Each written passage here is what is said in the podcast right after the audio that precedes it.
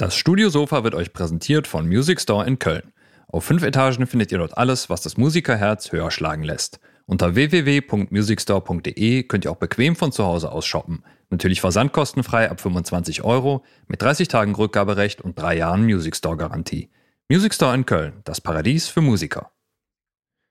Ja, und die Menschen in der Ukraine brauchen auch weiterhin unsere Hilfe. Und unter www.spendenkonto-nothilfe.de wird im Namen von 23 deutschen Hilfsorganisationen durch Bündnis Entwicklung hilft und Aktion Deutschland hilft zu Spenden aufgerufen. Und die Hilfsorganisationen leisten an den Grenzen humanitäre Hilfe und sorgen dafür, dass Flüchtlinge mit Decken, Kleidung, Essen sowie psychologischer Betreuung versorgt werden. Gibt es eigentlich eine Urkunde für geimpft, geboostert und Genesene? So, so ein Achievement unlocked, ne? Geiler Typ. Ich, ja, ich finde, da müsste es eigentlich so eine Tapferkeitsurkunde geben, so, mit so einer Zero zeremoniellen Übergabe oder so, ne? Das wäre eigentlich nicht schlecht, ne? Naja, an alle, die, genau, sowas in der Richtung. Naja, an alle, die mich letzte Woche gehört haben, äh, da war mein Test noch nicht positiv. Mittlerweile ist er positiv. Ich bin seit einer Woche hier in, in Isolation und äh, nur damit ihr Bescheid wisst, äh, wenn er mich hier so hört. So, ja, der, so der, rum. Der so Joe. Cocker ist aber schon wieder weg, ne? Also der ist, der ist noch so ein bisschen da. Der war letzte Woche mehr. Äh, am Tag danach, Genau. als du mich angerufen hast, war er so richtig. Und äh, ich wollte eigentlich noch, dass du mir ein Ständchen bringst, ne? Aber nee, Ja, mache ich beim nächsten Mal. ja, wird es hoffentlich nicht geben. Ach, kommt bestimmt. Die, genau, die, die nächste Pandemie kommt bestimmt. Na super. Okay, aber jetzt kommt erstmal der Podcast. Jo, das Intro.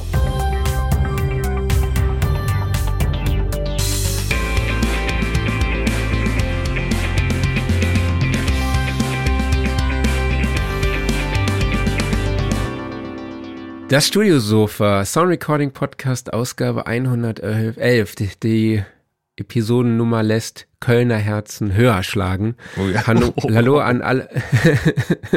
hallo an alle da draußen. Schön, dass ihr in dieser Woche wieder dabei seid. Ich spreche wie immer mit meinem gesunden Kollegen Klaus Beetz. Ja, nicht mit dem Jack da oben. Mark Bohn.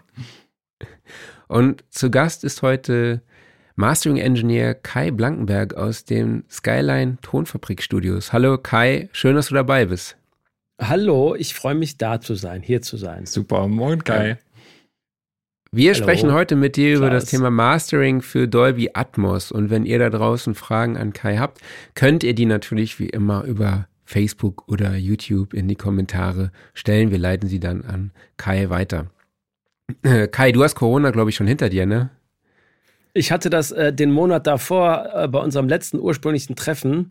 Da hatten wir schon mal für März äh, diesen Podcast anvisiert und da hatte ich Corona und dachte mir, nein, ich will doch richtig performen und nicht auf halber Lunge hier ähm, abliefern. Deshalb habe ich um, Versch um Verschieben gebeten und das hat Gehör gefunden bei euch. Deshalb ähm, ist jetzt Genau. ein Monat später. Ich bin, bin genesen und geimpft und geboostert. Also die Medaille hätte ich auch du gerne. schon, Sehr gut. Äh, Kai, ich habe mal auf eurer Website rumgestöbert. Ähm, ihr habt ja schon echt sehr, sehr gu- eine gute Referenzliste. Da stehen zum Beispiel Andreas Burani, Bosse, Lady Gaga, aber auch Narcotic mit Liquido, was so eine Hymne meiner Jugend ist. Äh, Wie, wie kam es dazu? Erklär, erzähl mal.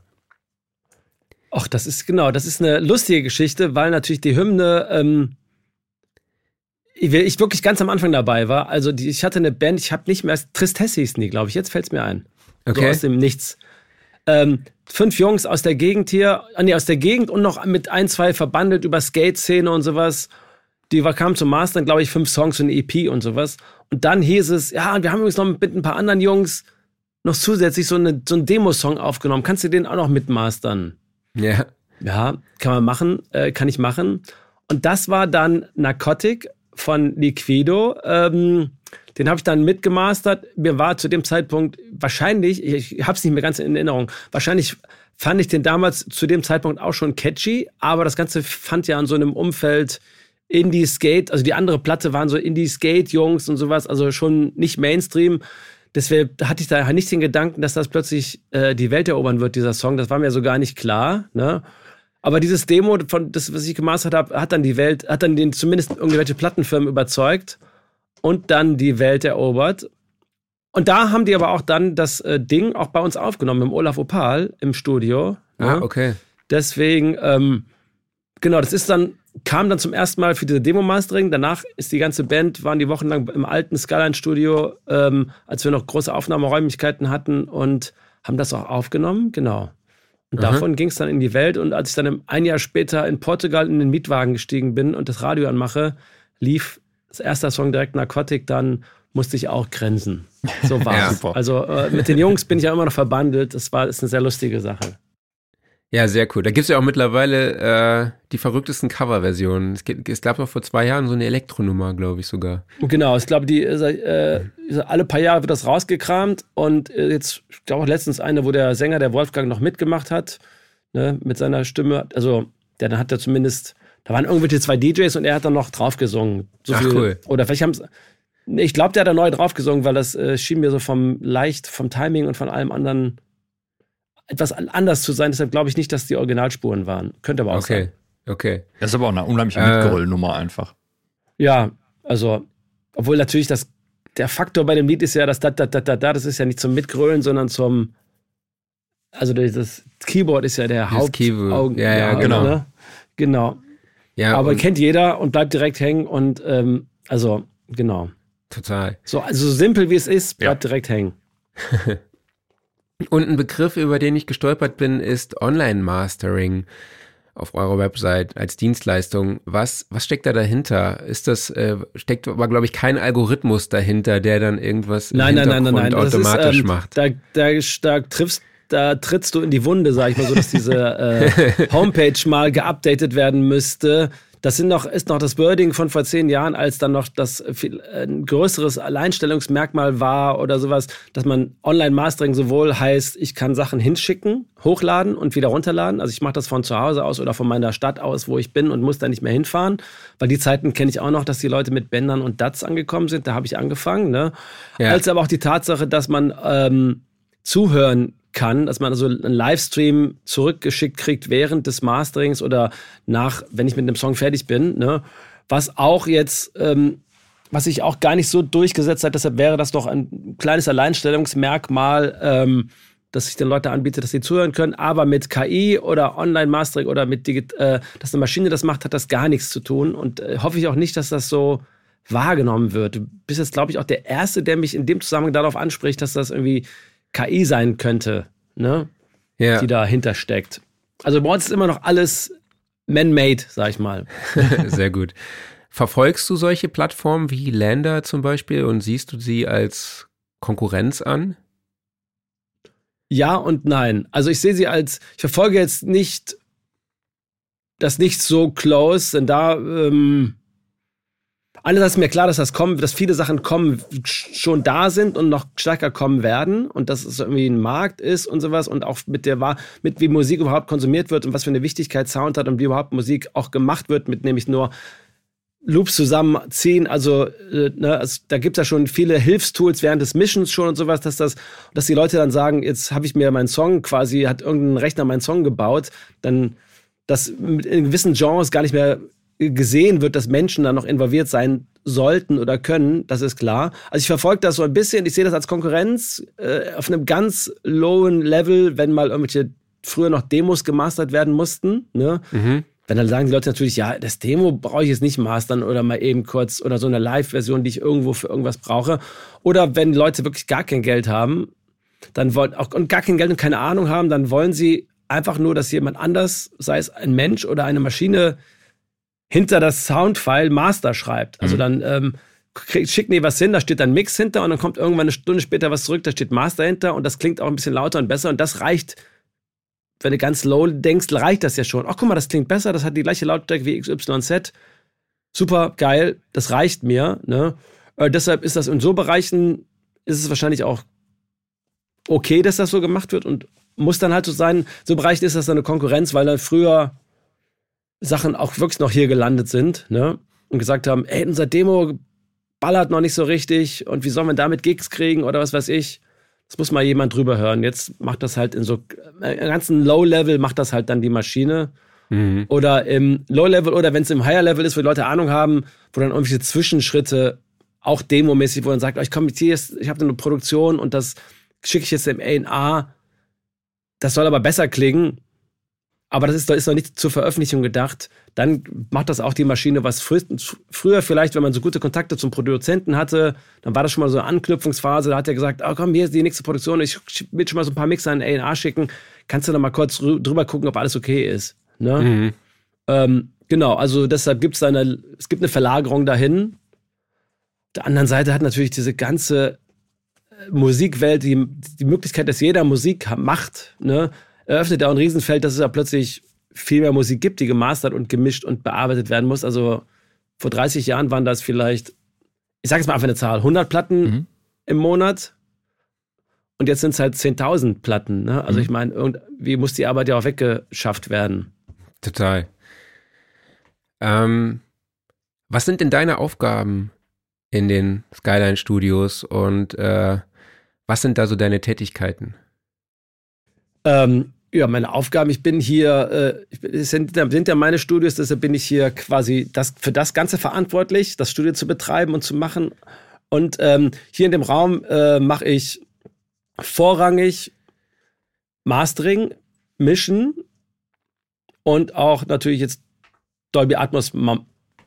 Ich wollte gerade Dolby Atmos Mastering sagen, aber ich, ähm, da habe ich kurz gestockt, weil es Dolby Atmos Mischen und Mastering so ein Schritt ist. Ich würde das Dolby Atmos Mastering ähm, klingt so fast ein bisschen falsch, weil es ähm, muss eigentlich erst noch auch gemischt werden, so ein bisschen. Mhm. Oder man trifft auch, mischt, trifft auch Mischentscheidungen, die heißen, es geht in irgendeine, in irgendeine wo packe ich es hin, nach hinten, oben, rechts, unten oder sowas, ne? Mhm. Wo wir Atmos mixe, würde ich eher sagen, weil der Mastering-Schritt gar nicht so gibt. Genau. Und aber dann ähm, in dem Raum Mastering, Mischen und alles. Und dann haben wir noch einen zweiten Raum, wo ich, äh, in dem ich fast nie bin, aber der betreibt noch so ein kleines Recording. Er ist da noch, der ist so für andere Leute, für jeden zugänglich zum Buchen, Mieten, fürs äh, Voice-Overs oder Gesang oder Aufnahmen oder mal die Mischungen verifizieren, abhören. Genau. Okay, cool. Ja, dann lass uns doch mal direkt zum Thema kommen. Also Mastering für Dolby Atmos Music. Vielleicht fangen wir wirklich mal ganz vorne an. Was ist eigentlich Dolby Atmos Music?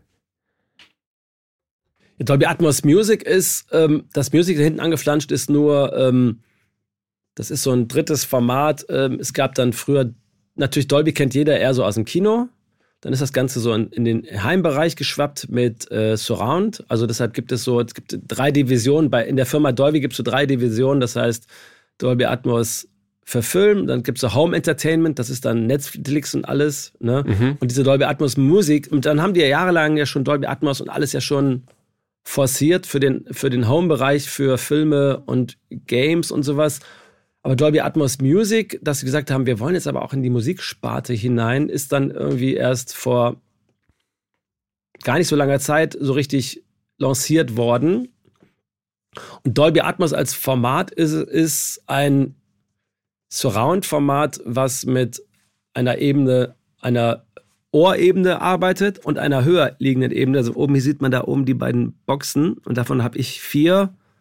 Ich habe so das gängige Dolby Atmos Format hier im Studio, nämlich vier Boxen von oben und dann sieben im Kreis plus noch Subwoofer. Das ist so das 7.4.1 ist so das, oder 7.1.4 heißt es, ähm, mhm. das gängigste Format. Und Dolby Atmos Music ist dann so, genau, damit will Dolby jetzt ähm, in den Musik, die Leute dazu bringen, Musik in Dolby Atmos zu produzieren und die Hörerschaft dazu bringen, Musik in Dolby Atmos zu konsumieren. Und da kommt dann auch dann das ähm, Thema Dolby Atmos zu Trage, dass ähm, jetzt natürlich ihr sagen werdet, ja, aber ich kann doch Dolby Atmos nicht hören. Ich habe zu Hause ja nicht 7.1.4, habe ich ja nicht. Das ist aber das Format Atmos ist offener und freier und wird erst am Ende interpretiert vom Abspielgerät, was weiß, was hängt denn da dran. Also das Abspielgerät weiß, ich habe elf Boxen, ähm, deshalb zwölf. Ähm, deshalb werde ich auch das so verteilt auf die Boxen legen. Ne? Mhm. Wenn ich jetzt 50 Boxen hätte, also ich, man mischt das Ganze in Koordinatensystem, also nach oben rechts und nicht wie früher bei ähm, 5.1, ich mische es auf Box links. Mhm oder auf Box 3. Man mischt nicht auf Boxen, sondern man mischt auf Koordinatensysteme. Und wenn da genau eine Box steht, dann landet das auf der Box.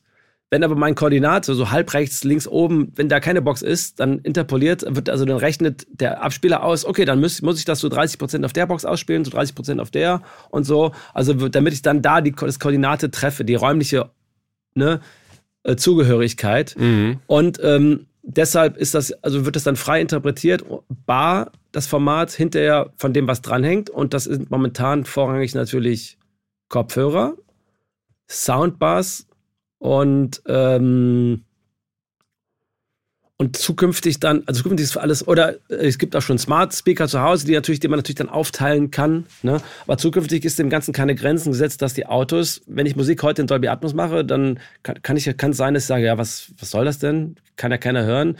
In fünf Jahren kaufe ich mir einen neuen Wagen, ist Dolby Atmos drin und dann weiß da der Abspielgerät, ah, das sind jetzt so und so viele Boxen und dann weiß das Abspielgerät, da sitzt nur ein Fahrer auf dem Fahrersitz, also muss ich das so und so abspielen, damit der auf dem Fahrer, auf der Fahrerposition die bestmögliche Surround und Dolby Atmos empf äh, Empfinden hat. Okay, also Soll ich das äh, mal ausmachen? Habt, kriegt ihr das auch mit, dass meine Mails, die reinkommen? Nee, ne? Nee. Das piept nicht bei euch. Okay, alles klar. Nee. Okay. Genau, also es ist objektbasiert und nicht hm. quasi Lautsprecher. Objekt, genau basiert. Ja. Und äh, genau, jetzt hast du ja schon einiges auch angesprochen. Eine weitere Frage wäre gewesen, wo wird konsumiert? Da hast du ja jetzt auch schon einiges genannt. Das neue MacBook Pro hat ja angeblich auch die Möglichkeit, äh, bis zu 80 Prozent Dolby Atmos darzustellen. Äh, ich habe es auch ausprobiert. Es klingt wirklich äh, beeindruckend gut. Ähm, aber hast du zu Hause so eine Soundbar oder sowas oder ein 7.1.4 nee. System? Nee, ich also, ich bin natürlich, ich habe den, den guten, hab die, den Luxus, dass ich das hier im Studio habe. Und da äh, ist auch wirklich in dem Luxus, wenn man hier was hört, kann man das auch wirklich abfeiern. Ne? Aber mhm. das hat natürlich kaum jemand. Und wie gut das MacBook Pro ist, habe ich auch noch nicht gehört. Ne? Ich habe meine Soundbar gehört von Sennheiser, die war auch sensationell, weil dann wird, also ja. dann misst man natürlich den Raum, wie es heutzutage gemacht, dann läuft man mit dem Mikro oder mit dem Handy durch die Gegend, misst kurz seinen Raum ein und dann wird alles, was von oben kommen soll, an die Decke gespielt und kommt dann als Reflexion so zeitlich optimiert bei dir an, dass du wirklich denkst, oh ja, du nach oben guckst. Ne? Also natürlich ganz klar, das ist irgendwie jedem, der es macht, dass ähm, momentan, und ich weiß nicht genau, wie dann die, wie es verhältnismäßig sich ändern wird, Kopfhörer der Hauptabspielweg von Dolby Atmos ist. Ne? Und da, das ist dann jetzt müsste man dem Zuhörer erklären, wie das denn auf dem Kopfhörer dargestellt wird. Am Kopfhörer habe ich ja auch nur einen kleinen links und rechts im Ohr ein Ding. Ich habe ja nicht von hinten irgendwas und von oben irgendwas Kommendes. Ne? Mhm. Und das macht aber auch, da gibt es äh, eine Funktion, eine Berechnung. Und da gibt es eine Funktion, die HRTF, Head Related Transfer Function. Das heißt, es wurde mal gemessen oder berechnet und natürlich probiert in jahrelang wie klingen Sachen von hinten im Gegensatz zu von vorne. Und wenn man in meinem Dolby Atmos Stream ich Sachen nach hinten angelegt habe, wenn ich sage, die, die Snare kommt von hinten, dann weiß ich natürlich auch, wie der Unterschied ist, wie eine Snare von hinten und von vorne klingt. Ne? Und das wird da quasi reingerechnet. Das geht über, über Verzögerung, über Frequenzen. Ne? Und ähm, das klappt mehr oder weniger gut. Das liegt auch daran, dass diese diese Formel, wie es berechnet wird, jetzt momentan größtenteils eine Allgemeinformel ist für den Durchschnittskopf, für die Durchschnittsohren. Wenn ich einen breiten Kopf habe mit kleinen Ohren, ist natürlich eigentlich meine Wahrnehmung eine ganz andere wie einen schmalen Kopf mit Riesenohren. Also dann ist die Physik dann schon anders, was von hinten kommt, wie es klingt. Und deswegen gibt es da auch jetzt diese Formel zur Berechnung, wie Sachen, die von hinten klingen, wie man die ausspielt, damit sie ja wirklich von hinten kommen auf einem Stereo-Kopfhörer. Ähm, die kann man jetzt inzwischen auch bei Dolby in so einer Beta-Phase ähm, sich berechnen lassen anhand der eigenen Ohren. Da gehst du mit dem Handy einmal um deine Ohren rum, filmst die und schickst die an Dolby in so, in so ein Beta-Tool. Und dann wird berechnet, ah, der Kai hat im Gegensatz zum normalen Ohr größer, kleiner. Mhm. Mhm. Ähm, und deshalb müsste ich bei ihm die Verzögerung vielleicht in 0,2 Millisekunden, sondern 0,3 oder vielleicht, genau, also jetzt ein paar Meter im Deta en Detail kenne ich auch nicht. Auf jeden Fall kann man das jetzt einsch einschicken, seine eigenen Ohren, damit es daraufhin optimiert wird, dass das Hörerlebnis der Surround-Kanäle im Kopfhörer besser wird für den normalen Zuhörer oder für den die, auf daraufhin gehenden Zuhörer, wo die HRTF berechnet wurde, weil ich auch im Studio schon kenne, dass zwei Leute das gleiche auf Kopfhörern hören, also halt gleiche Dolby Atmos Stream. Der eine sagt, boah, krass, das ist ja geil. Und der andere sagt, boah, ich, ja, mir klappt das irgendwie nicht, ich höre das nicht. Ne? Das liegt auch daran, dass äh, diese momentan die Umrechnung auf einem Durchschnittskopf stattfindet. Aber auch da wird sich, also wir haben ja eben schon mal im Vorgespräch gesagt, momentan tut sich ein, da gibt es ja mehrere Player, nämlich Dolby, Pro Tools und Logic und alles. Und momentan tut sich ja fast gefühlt auf je, in jeder Woche tut sich da irgendwie was, dass einer da wieder was Neues rausbringt. Jetzt ähm, gestern hat Pro Tools dann wieder irgendwas lanciert, was dann äh, aus Pro Tools normal Pro Tools Studio macht, wo dann Atmos dann plötzlich geht, was mhm. vorher nicht ging. Also ähm, mhm. jeder bewegt sich da in der Richtung und Logic mit äh, den ganzen ähm, auf die neuen Rechner zugeschnittenen Arbeiten, die jetzt mit den neuen Rechnern geht. Apple ist natürlich auch nicht doof und sagt, ja, Logic easy, Atmos kein Problem, aber ja. brauchst dann schon das neueste Logic, aber das geht nur auf den M1 Rechnern. Also da tut sich gerade wahnsinnig viel, da wird sich auch noch viel tun. Und da wird sich auch noch viel tun an den Ausspielwegen ähm, von HomePods und von Autos und von Laptops. Mhm. Kommen wir mal zum Erstellen von dem Ganzen. Also, wenn ich jetzt mein, äh, mein Studio habe und ich möchte gerne in Dolby Atmos mastern oder du hast eben gesagt, Mischen gehört mit dazu und komme aber ja, jetzt vom ganz mhm. normalen Stereo-Setup. Was brauche ich denn mhm. überhaupt? Also, ähm, wie ich gerade eben sagte, im Grunde im besten im Grunde kann man natürlich schon basic oder könnte man, spreche mal im Konjunktiv, könnte man basic auch erstmal sagen, ich äh, habe entweder ein neues Logic und mache das im Logic und höre das mit Kopfhörern ab, weil es wird, man kann jetzt neuerdings das im Kopfhörer über Logic hören. Also das, okay, dann das nächste Thema, was wir dann gleich angehen mhm. sollten, ist Dolby Atmos versus Apple Spatial. Aber das können wir ja gleich nochmal ähm, besprechen. Also das das kleinste Setup ist, ich habe Kopfhörer, mhm. ich habe entweder ein Dolby Atmos Production Speed, das ist die Software von Dolby, die, kost, die kostet 300 Euro, das ist nicht die Welt. Oder ich habe das neue Logic, mhm. dann kann ich schon nativ, nativ äh, das alles erstellen und dem Kopfhörer gegenhören. Mhm. Das ist so das Basic Setup, um vielleicht mal überhaupt für das ganze Format mal so ein Gefühl zu kriegen und vielleicht so eine Meinungsbildung und überhaupt, ähm, genau, also das ist so das Basic. Wenn es dann darum geht, dass, was ich jedem empfehlen würde, was auch Dolby sagt, was eigentlich dann die Profi-Welt so sagt, dass man das dann doch noch, obwohl es vorrangig auf Kopfhörer konsumiert wird, doch noch auf Boxen hören sollte. Mhm. Ne? Mhm. Weil auch, wie ich gesagt habe, jedes Ohr ist anders. Und jetzt, wenn ich auf Kopfhörer mache, dann bin ich recht, dann mache ich das für meine Ohren, entweder mit meinem eigenen HRTF oder mit dem Durchschnitts-HRTF, aber ich mache das immer irgendwie in so einer Grauphase, Grauzone, wo ähm, die auch nicht so extrem ist wie auf Boxen. Also wenn ich im Kopfhörer sage, oh, das kommt von hinten richtig, dann bin ich das, wenn ich im Raum höre, mhm. ist das schon nur noch hinten und vorne gar nichts mehr, also ja. in die Richtung. Ne? Und wenn ich dann noch, wenn dann mein HRTF, also meine Umrechnungsformel, auch noch schlecht ist, in mhm. dem Sinne, dass ich schlecht höre, dann mache ich noch weiter nach hinten und dann kann man das äh, in einem Studio oder vielleicht hinter auf einem Home, auf einem ähm, Soundbar gar nicht mehr hören, weil alles nur noch von der gar vorne und hinten kommt und gar nicht mehr von vorne. Deshalb ähm, kann man natürlich geschmackliche Vorentscheidungen wie, ach komm, die Gitarre, wie ist, ich die, ist das eher so eine Gitarre für vorne oder eine Gitarre für hinten oder so ein Sweep von vorne nach hinten? Da kann natürlich schon ein paar Fahrten machen auf Kopfhörer, um das Ganze grundsätzlich anzulegen. Trotzdem empfiehlt es sich, das Ganze nochmal zu verifizieren in einem Studio und da kommen wir dann da kommt dann der große Schritt. Also der Kopfhörerschritt ist natürlich eigentlich, da sind dann paar, man braucht schon einen Rechner, der das kann mhm. und sowas, aber das sind jetzt so äh, mit entweder Logic oder mit der Dolby Atmos Production Suite von Dolby eine kleinere Investition. Bei dem größeren Schritt braucht man dann natürlich äh, sowohl den Raum, der irgendwie mitspielt, dann ähm, was Höhe, was Höhe, Breit, also was Größe und Klang angeht. Ne? Also mhm. vielleicht, ich habe vielleicht einen kleinen Raum, der klingt super, aber der ist zu klein. Ich habe vielleicht einen Riesenraum, aber der hat hinten, da habe ich hinten eine Glaswand oder sowas, ist auch nicht perfekt. Also man bräuchte einen Raum, was Größe, der was Größe und Klang angeht, gut ist. Man braucht die Boxen und man braucht den Monitor Controller. Das sind so drei mhm. Dinger, die mhm. äh, sich summieren auf, ähm, genau, die sich dann natürlich summieren. Mhm. Und dann wäre das so, das, also das, das kleinste Setup, was so von Dolby gerade noch so akzeptiert würde, ist dann 5.1.4, sag ich mal. Also dann hätte, ne, das normale Setup ist so 7.1.4. Ähm, das ist so das gängigste, wo Dolby sagt, damit kann man gut arbeiten. Da ist jetzt keine, gibt keine Notwendigkeit, da noch groß aufzustocken und nochmal zwei Boxen zu kaufen oder nochmal, ne?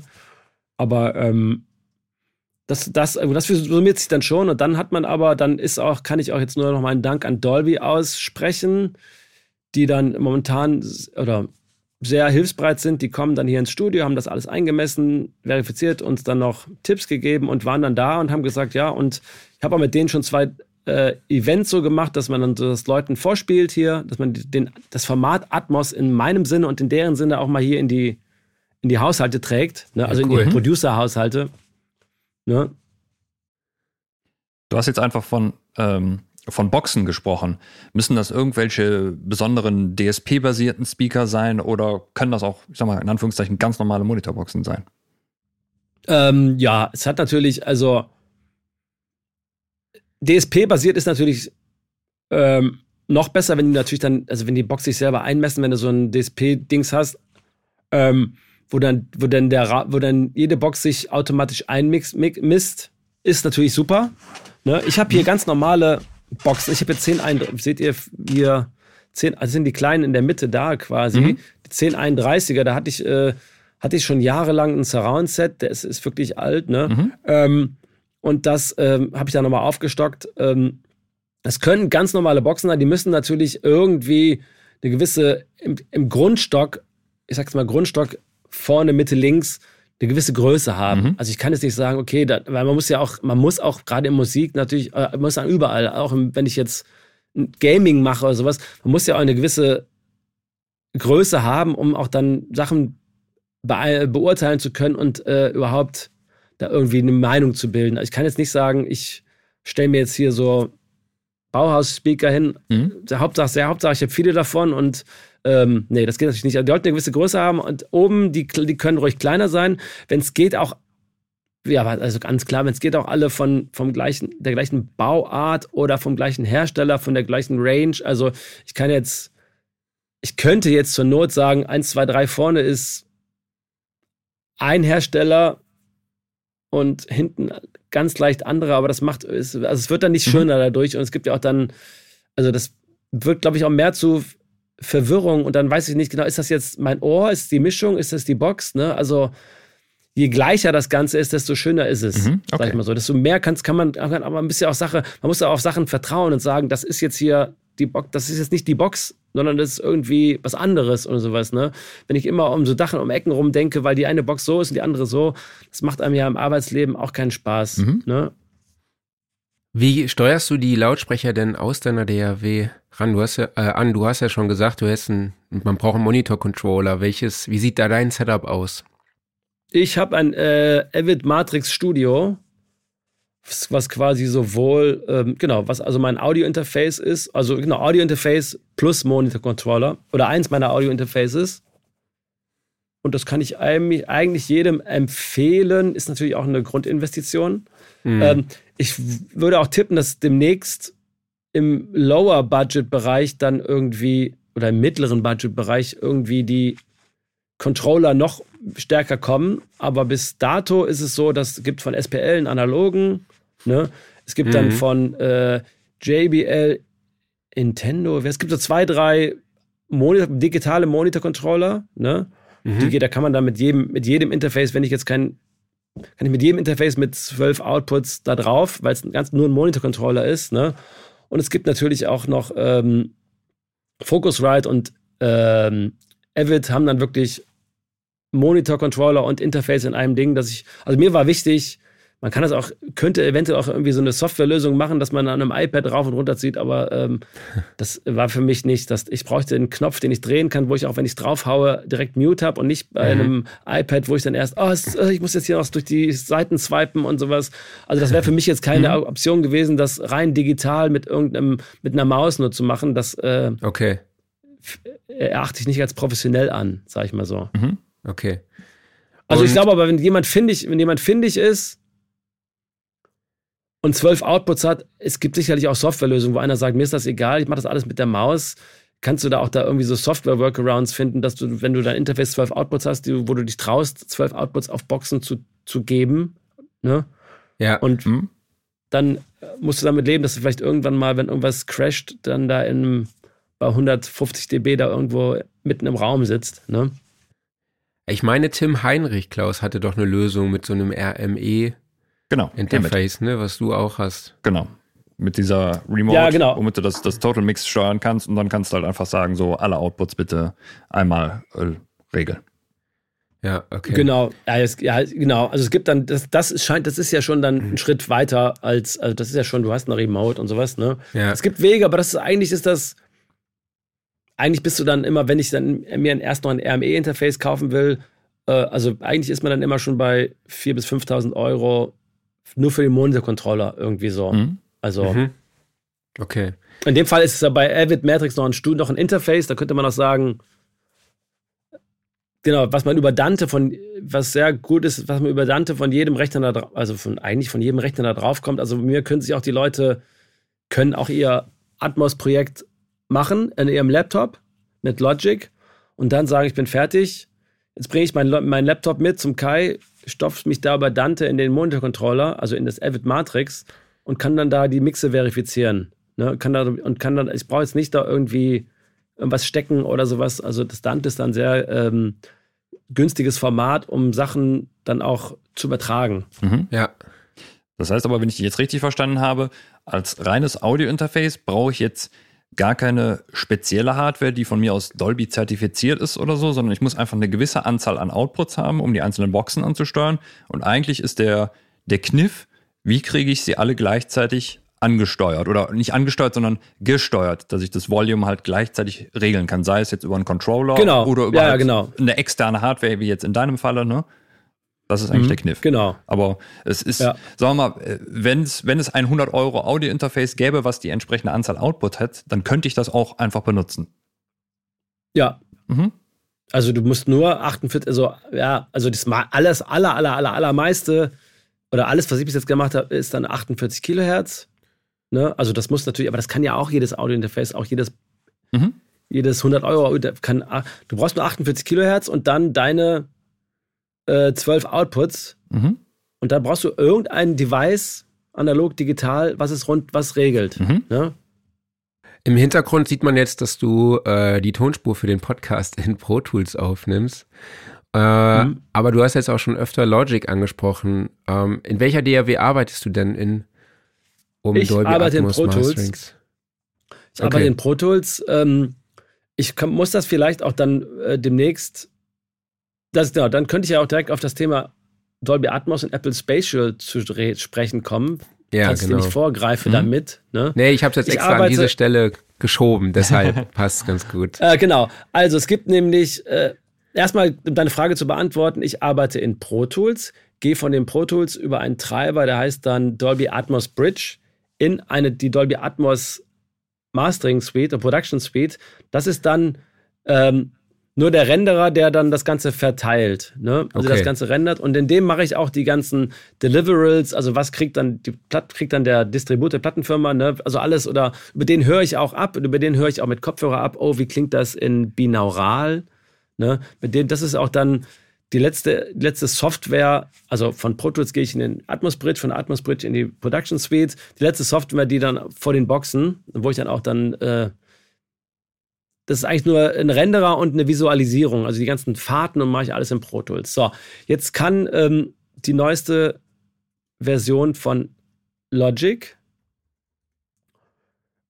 die nur auf einem das ist mein Wissensstand, nicht, dass mich da irgendwie jetzt widerlegt, jemand sagt, die stimmt gar nicht, die nur auf einem neuen M1 läuft, ne, auf den neuesten Rechnern, die macht das alles in Logic. Ist aber, ich weiß nicht genau in welchen Belangen, ist aber anscheinend doch in einigen Belangen, Belangen auch limitiert, ne, hat aber den großen Vorteil, jetzt kommt das, dass ich da direkt live Apple Spatial abhören kann das ist dann, Apple Spatial ist eine, diese HRTF-Kodierung für den Kopfhörer, ne? die macht, hat Apple sich entschieden, obwohl sie quasi Dolby Atmos das Format als solches unterstützt, diese HRTF, diese Kopfhörerumrechnung mit eigenen Algorithmen zu machen. Und bis dato auf meinem Dolby, auf der Dolby Atmos Production Suite kann ich das nicht live hören. Also ich muss, ich mache meinen Dolby Atmos Mix, normaler Workflow, ich mache meinen Dolby Atmos Mix hier im Studio auf den Boxen in der Dolby Atmos Production Suite. Dann gehe ich immer mal zwischendurch rüber zum Kopfhörer, höre den Kopfhörer, denke, oh ja, ähm, stimmt, wie ist das so und sowas. Dann höre ich den Dolby Atmos Stream auf dem mhm. Kopfhörer, wie der auch zum Beispiel bei Tidal ausgelesen wird oder vielleicht auch bei Netflix und so weiter. Also, ne? Aber ich höre nicht das Dolby Atmos, was mir Apple Music anzeigt, weil deren HRTF-Umrechnung auf dem Algorithmus Apple Spatial basiert. Und das muss ich dann über, wenn ich, wenn ich meine Production Suite, die Dolby Atmos Production Suite ist, muss ich das über ein paar Workarounds, dass ich das erst exportiere, als mhm. MP4 an mich schicke und dann über mein iPhone abhöre, äh, dann geht das. Dann kann ich auch hören, was macht denn, wie klingt denn eigentlich das hinterher für den Apple Music Zuhörer in Apple Spatial. Aber ich kann nicht Entscheidungen treffen aufgrund dessen, weil ich kann ja nicht immer exportieren, abhören das und dann wieder, dass er so ein, sich in den schwanzbeißende Kuh sozusagen. Mhm. Das geht mit Logic. Ne? Mit Logic kann ich hören, ach, wie klingt das später für den für Herr Müller auf dem iPhone, weil ich Apple Spatial die Codierung höre und mhm. die ist dann auch, äh, was Frequenzen angeht und Räumlichkeiten, also da wird dann immer noch, da ist die Dolby Atmos Codierung noch etwas luxuriöser und die bei Apple etwas abgespeckter. Deswegen hat das einen riesen Vorteil, weil ähm, Dolby, also weil Apple ja quasi jetzt gerade der größte Player ist, abspielseitig für Dolby Atmos. Es gibt Tidal, ne, es gibt auch noch Amazon Music, macht das auch. Die benutzen auch den, die Apple, die Dolby-Kodierung. Aber der größte Player und der es auch am meisten jetzt gerade so werbemäßig voranbringt, ist Apple. Also die, die bauen das in ihr Betriebssystem relativ weit oben ein, ne, dass Apple, Apple gehört wird in, in Apple Music, dass äh, Apple Spatial gehört wird. Deshalb ist das, ähm, sind das zwei Formate, die äh, parallel laufen. Ich will nicht sagen, die konkurrieren, aber ähm, zwei Formate, die man dann noch äh, beide bedenken muss, dass jemand das über Tidal hört mit dem Dolby HRTF-Umrechnung und jemand über Apple Music mit der Apple Spatial-Umrechnung. Da hat auf jeden Fall Logic jetzt noch die Nase vorn, weil man da live besser hören kann oder on the fly. Okay, du hast jetzt auch schon diese Dolby Production Suite angesprochen. Mhm. Äh, wo wird denn das Signal quasi übersetzt? Also wenn ich jetzt in Logic bin ähm, und einen Dolby Atmos Mix mache, dann kann ich ja die einzelnen Objekte im Raum bewegen. Ja, und mhm. Dolby und äh, Logic übernimmt quasi das Routing auf die äh, auf die Lautsprecher beziehungsweise dann halt auch eben in dem Fall auch einen Kopfhörer. Wo findet denn diese Übersetzung in äh, Pro Tools dann beispielsweise statt? Ist, macht das dann diese Dolby Production Suite, dass nee, du nee, dort... Macht, du, machst, du, du machst das in Pro Tools. In Pro Tools sagst du, ich will eine Fahrt von hinten nach vorne. Ne? Mhm. Du hast in Pro Tools auch einen Dolby Penner. Ne? Also du hast eine ganz okay. normal, du legst eine Surround, du legst eine, du legst eine Dolby Atmos Session an in Pro Tools und kannst dann, okay. wie, wie vorher Stereo, wie vorher 5.1, hast dann dein, dein kleines Kästchen, dein Raum, mhm. ne, wo definiert ist und sagst, das kommt jetzt von, sagst, du machst eine Automation, Pro Tools bitte von hinten nach vorne und Pro Tools schickt okay. das dann an den Render und der Renderer ist quasi, der Renderer stellt das visualisiert dar und ist Aha. dafür da, die Aus, diese Ausspielung hinterher und das auch also hörbar zu machen. Zum Beispiel das ganze Rendering für den Kopfhörer. Ich kann ja dann in Pro Tools die Fahrten machen, muss das ja irgendwie hören. Ne? Genau. Das macht der Renderer, der packt das zusammen, ne? die Umrechnung und dann ähm, Genau, da habe ich auch in den Renderer habe ich auch meinen eigenen HRTF eingebaut, da meine eigene okay. Umrechnungsskala oder um, genau. Und der Renderer ähm, macht dann die Umrechnung, wie wird es dargestellt äh, für das Endgerät, sei es Boxen oder Kopfhörer. Okay, sorry, wenn ich jetzt nochmal nachfrage. Und dieser Renderer, ist das diese Dolby Production? Ja, genau. Suite?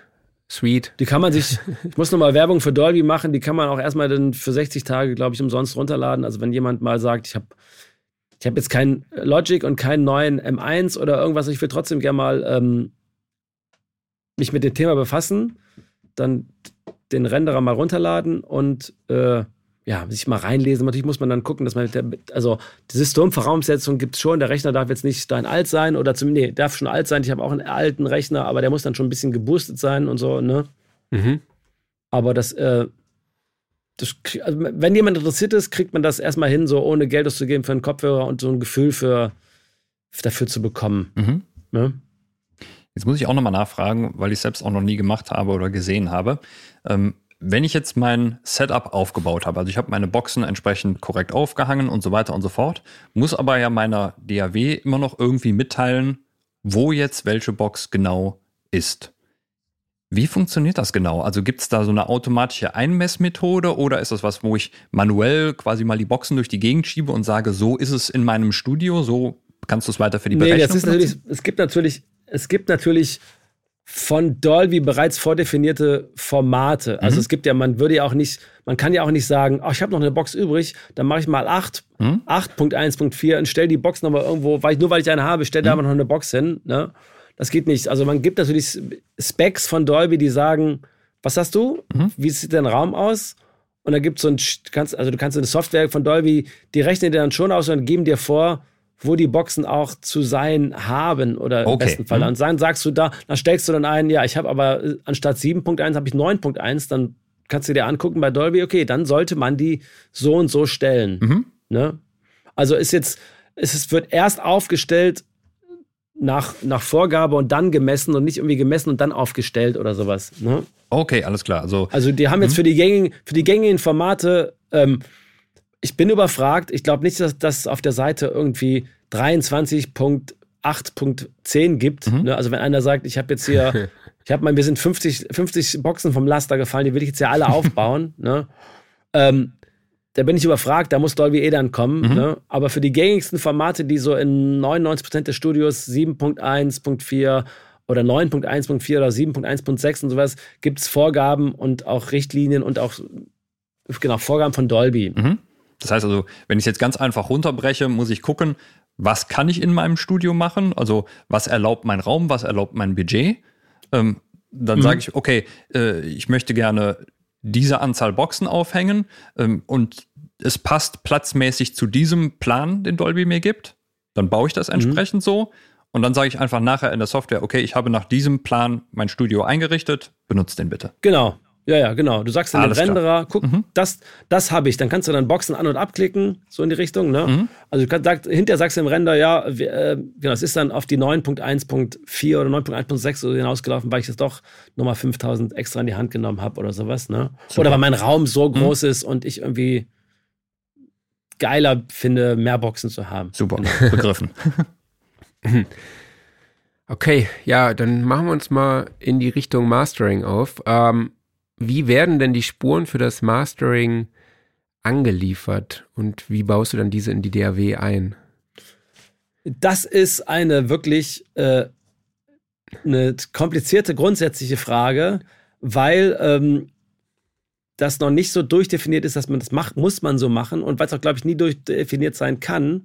Also es wird vielleicht mehr durchdefiniert, wenn momentan ist ja ist zum Beispiel so, dass wenn ich ein großer Universal-Künstler bin, dann kriege ich dann plötzlich, früher hieß es, schick mal den, in deinem Vertrag, schickt mal bitte den Stereo-Mix rüber. Jetzt plötzlich hat Universal so eine Seite, ja, und dann hätten wir noch, aber, also vertraglich festgehalten, Stems davon, von dem Song, dann hätte ich für Song äh, instrumental, dann hätten wir Dolby Atmos Mix und sowas und plötzlich hat Universal so eine Riesenliste von Sachen, die sie haben wollen. Deshalb wird das vielleicht standardisierter werden in den nächsten Jahren, wo man sich auf Stems einigt oder wenn man eh schon mit Dolby Atmos im Hinterkopf mischt und produziert, meine ich, vielleicht ist dann auch schon klar, ach komm, hier gibt es eine Gitarre mit Hall, die so äh, Coldplay-mäßig rumfliegt. Die kann ich mir natürlich als Produzent schon von vornherein irgendwie Dolby Atmos-mäßig vorstellen, ne? oder vielleicht irgendwas. Deshalb lasse ich die mal, gebe ich die mal aus einem eigenen Stem raus mhm. und habe, wenn ich diese, wenn ich meine Produktion beendet habe, habe ich schon im Hinterkopf gehabt, das geht jetzt an irgendjemand, ich mache selber, das geht an irgendjemand, der Dolby Atmos macht. Momentan ist ja ist oft eher so, dass ich äh, die Anfragen dann erstmal so ein bisschen verwalte, was ist da? Ne? Also kann ich von einem alten, hat jemand Stems? Ne? Gibt es das noch oder so, was ist da? Und was, wie komme ich an die Person ran? Ich mache jetzt gerade was, für eine tolle Künstlerin, ich mache direkt mal Werbung, Josin heißt die. Mhm. Und da hat der Mischer, äh, die ich wirklich sehr toll finde, Mischer schon Stems mitgemacht, die habe ich. Trotzdem sind wir noch mal in den Austausch gegangen. Wie kommst, kannst du da noch rangehen? Kann ich dann aus dem Keyboard-Stem nochmal die zwei, drei Sounds nochmal äh, einzeln haben, weil die könnte ich mir eher noch, also ein Keyboard-Stem ist ja dann mit bei 5, 6, 7 Keyboards auch schon eine ganze Wucht, sag ich mal so, die man vielleicht, da ich ja die räumliche Ja. Möglichkeit habe, auch gerne so fächern wollen würde. Deshalb ähm, kann ich dann das vielleicht noch einzeln haben und da, da gibt es in den Austausch und deshalb ist eigentlich, und wir haben auch schon hier was gehabt, wo, der, wo wir dann plötzlich alle Spuren bekommen haben und quasi eine Mischung gemacht haben bei null Anfang. Also das waren dann alle Spuren, die waren aber schon, es klang nicht definiert, ne? Und das hat dann mein Kollege Finn gemacht. Ich hätte, glaube ich, gesagt, boah, ich habe oh, 35 oder 40 Spuren. Nee, aber der hat gesagt, nee, habe ich jetzt Bock drauf, ne? Und der hat dann wirklich auch ähm, alle Spuren neu angelegt, verteilt. Also genau, wobei der grundsätzlich, mein, unser, und der grundsätzliche Ansatz ist ja, ich will den Klang nicht vom EQ her oder von der Kompression großartig verändern, sondern ich will das ganze räumlich anders staffeln und räumlich hörbar machen. Ne? Mhm. Deshalb ist, sind mir so, mir sind schon mitunter vordefinierte Stems, wie zum Beispiel Drums, die ich jetzt, also so feste Drums, so nicht geklapper, geklapper kann schon von hinten kommen, aber so ein fester Drumstem, der irgendwie sagt, das ist so die Macht oder vielleicht der Bass, den lasse ich auch von, den lasse ich von vorne links, von rechts kommen, das ist so die, die, die Basis, ne? Da sind mir so durchdefinierte äh, kling, durchdefiniert klingende Stems lieb, wo ich dann weiß, das ergibt auch hinterher, gibt, auch Sinn, wenn ich es mit dem Stereo-Mastering, Stereo-Mischung vergleiche. Ne? Mhm. Also Mhm. die, die, die Krux ist ja, dass es hinterher auch der, gegen die Stereo-Mischung irgendwie äh, vergleichbar mit der Stereo-Mischung sein soll. Ich will das nicht ganz neu definieren, ich will es nur anders auf, räumlich darstellen. Ne? Ja. Deshalb ähm, habe ich ganz gerne, es aber ein Austausch ist eigentlich notwendig, dass man sagt, was hast du? Wie kommst du daran? Bist du selber, hast du, also der Auftraggeber bin ich selber, ist das ein Produzent, der sagt, okay, ich mache dir gerade die drei, vier Spuren, ne? oder, sag, oder kommt irgendjemand und sagt, das habe ich hier bekommen, ich kann den Typen nicht mehr fragen, der hat gesagt, im Budget ist das nicht mehr drin. Da muss man natürlich mit dem arbeiten, was man hat. Ne? Also, und dann, dann dass man in, die Ko- Kommunikation tritt und vielleicht auch noch sagt, ey, alles super, aber guck mal, diesen einen Flieger da, der könnte mir im Refrain mal so irgendwie sowas machen. Kommen wir da noch irgendwie einzeln dran oder sowas? Ne? Ja.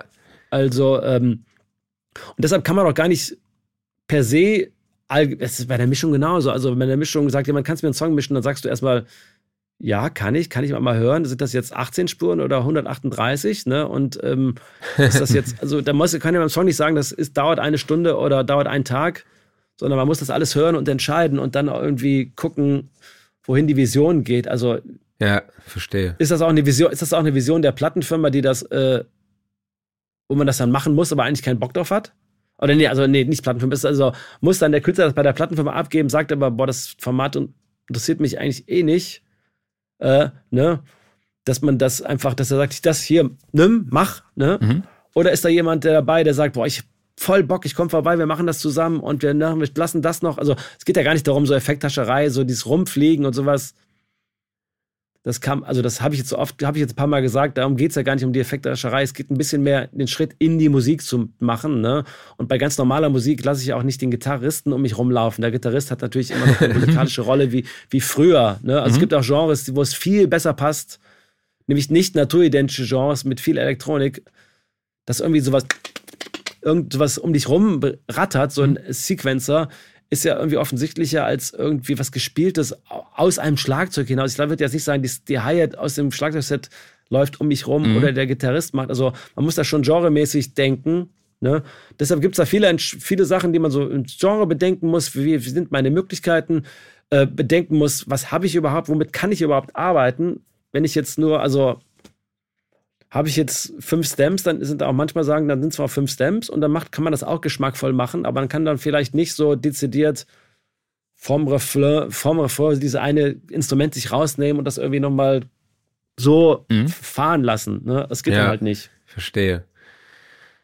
Wir machen eine kurze Werbepause. Klaus, äh, was zeichnet denn für dich die Studioszene aus? Was zeichnet die Studioszene aus? Mario Kart spielen. Mario Kart spielen. Ah ja, okay. Das war aber nicht die Antwort, die du hören wolltest, wahrscheinlich, ne? Nee, ich dachte, du äh, machst, du singst jetzt hier ein Lobeslied auf Ja. die Studioszene. Nein, was sie für mich vor allen Dingen auszeichnen wird, ist, äh, dass man überhaupt erstmal wieder sich wirklich trifft, nach langer Zeit mal wieder und ein Austausch stattfindet, nicht nur zwischen Herstellern und Kunden, sondern auch vor allen Dingen halt einfach zwischen den, den Künstlern, den Schaffenden untereinander und dass man sich mal bei einem Bier trifft und überhaupt mal wieder kreativ austauscht. Da habe ich Bock drauf. Definitiv. Also Studioszene, 30. und 31. August im Rosengarten in Mannheim und aktuell gibt es auch noch dieses eine limitierte Early Bird Ticket. Ist es noch Äh, nicht weg? Dieses eine Early Bird Ticket ist noch nicht weg, ne, zum Preis von 149 Euro. Damit könnt ihr äh, beide Tage der Studioszene besuchen, alle Masterclasses, alle Workshops, alle Diskussionsrunden und natürlich auch den Ausstellerbereich. Äh, und Infos zur Studioszene findet ihr unter studioszene.de. Dort findet ihr auch das gesamte Programm aufgelistet, was äh, ständig aktualisiert wird. Mittlerweile sind da Ralf Christian Meyer dabei, Philipp Schwer, Henning und Christoph, äh, Roy Recklis, Moses Schneider, Wolfgang Stach und viele, viele weitere werden kommen. Es sind noch zwei große Namen in der Planung. Ich hoffe, dass ich sie bald bekannt geben kann.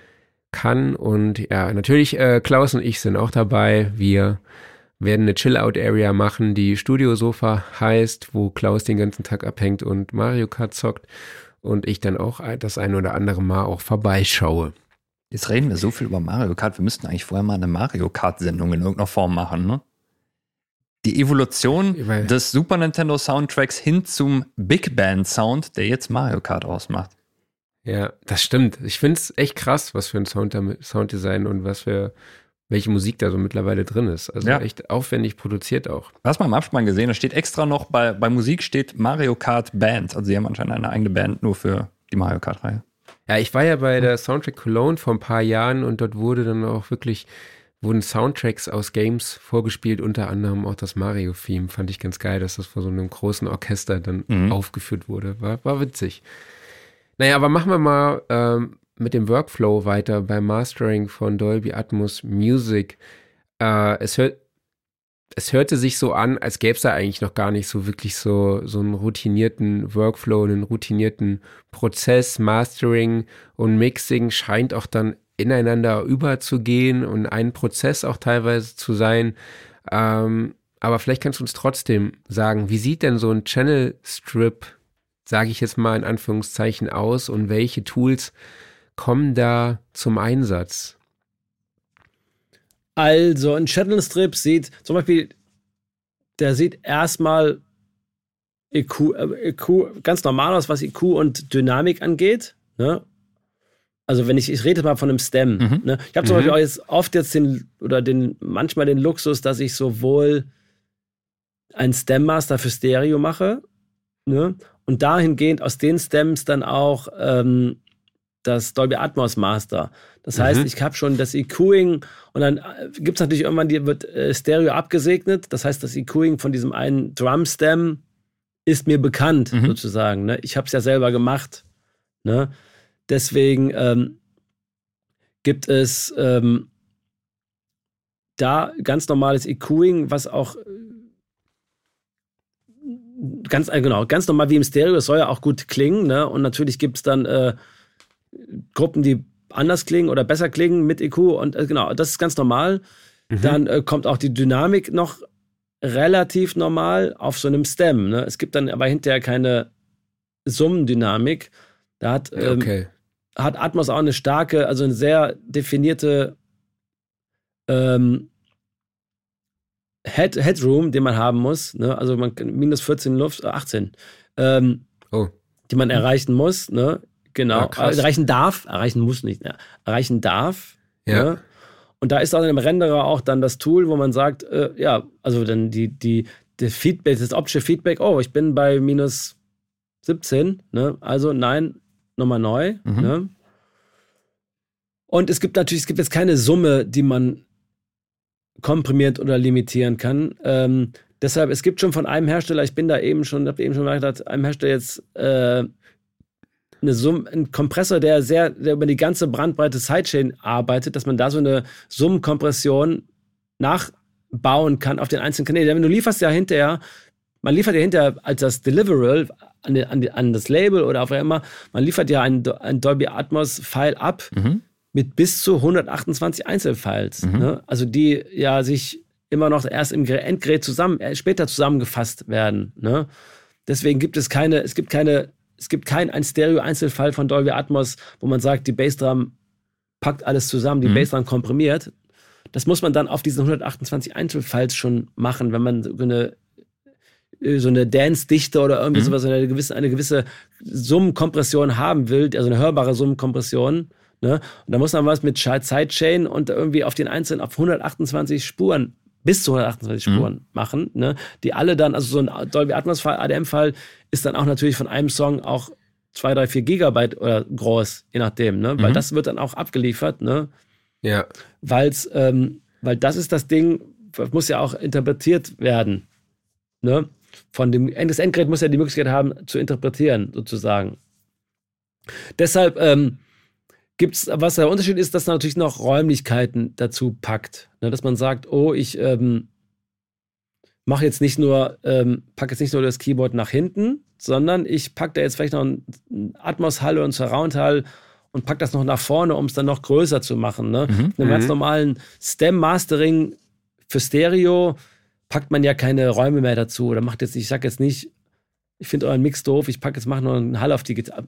Macht man mhm. ganz, ganz selten, aber durch die Kommunikation mit den Kommunikation mit den mit dem Künstler. Aber ähm, da macht man das schön beim Atmos-Mix natürlich schon. Guckt man, wie kriege ich den räumlichen Eindruck auch, äh, den ich jetzt schaffe, kriege ich den noch verstärkt durch, äh, durch, durch, durch einen zusätzlichen Raum oder sowas. Mhm. Ne? Also ich schaffe natürlich einen, indem ich es nach hinten lege, ne? aber die kriege ich natürlich vielleicht mit einem mit einem Hall noch größer oder ich habe auch manchmal lässt, lässt man dann natürlich so Slap-Delays nach hinten von irgendwas, irgendwas nach hinten. Ne? Also mhm. man die, die räumliche, oder genau, man packt das Original nach vorne und hat einen Slap-Delay hinten. So eine räumliche Komponente, die ähm, das kommt noch an, an Tools dazu, die vorher nicht drin, was vorher nicht drin ist, mhm. drin war. Ne? Ist das ähm, also. Aber sonst ist ja. relativ viel ähnlich.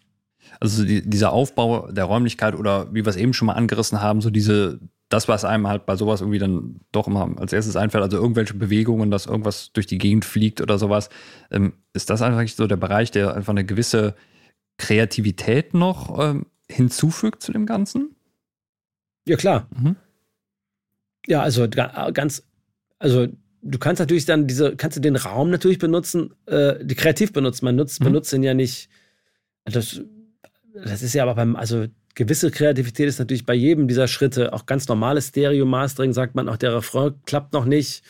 Ich muss da mal einen kleinen Dip machen oder mhm. die Eins vom Refrain ist noch nicht, ähm, die Eins vom Refrain ballert nicht, dann fahre ich mal ganz kurz da die, den Basston, das A vom Bass, mal kurz mit dem automatisierten IQ, fahre ich mal rein, weil dieser Impact noch nicht da ist. Ne? Mhm. Und das ist natürlich dann da noch viel größer, also da noch größer, dass man sagt, ähm, ich will eine kleine Strophe haben, einen großen Refrain und sowas. Ne? Also da kann man natürlich noch äh, sich kreativ auslassen. Macht auch Spaß. Also wenn, in so mhm. wenn man hier in den Boxen sitzt und dann Sachen macht, das ist einfach, macht einfach Bock. Ja.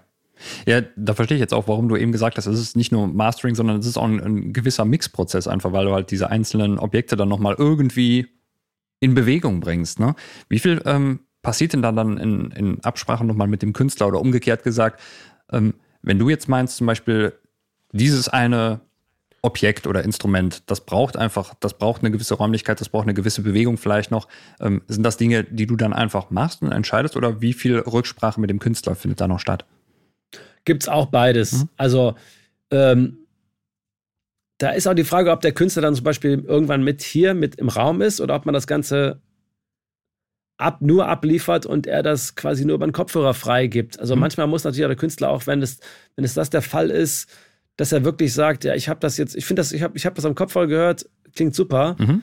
Da muss er in einigen Bereichen natürlich auch einfach dir, also da muss er dann schon das, ist, ja, also der wird, wird mir auch vertraut, sag ich mal so, mhm. ne?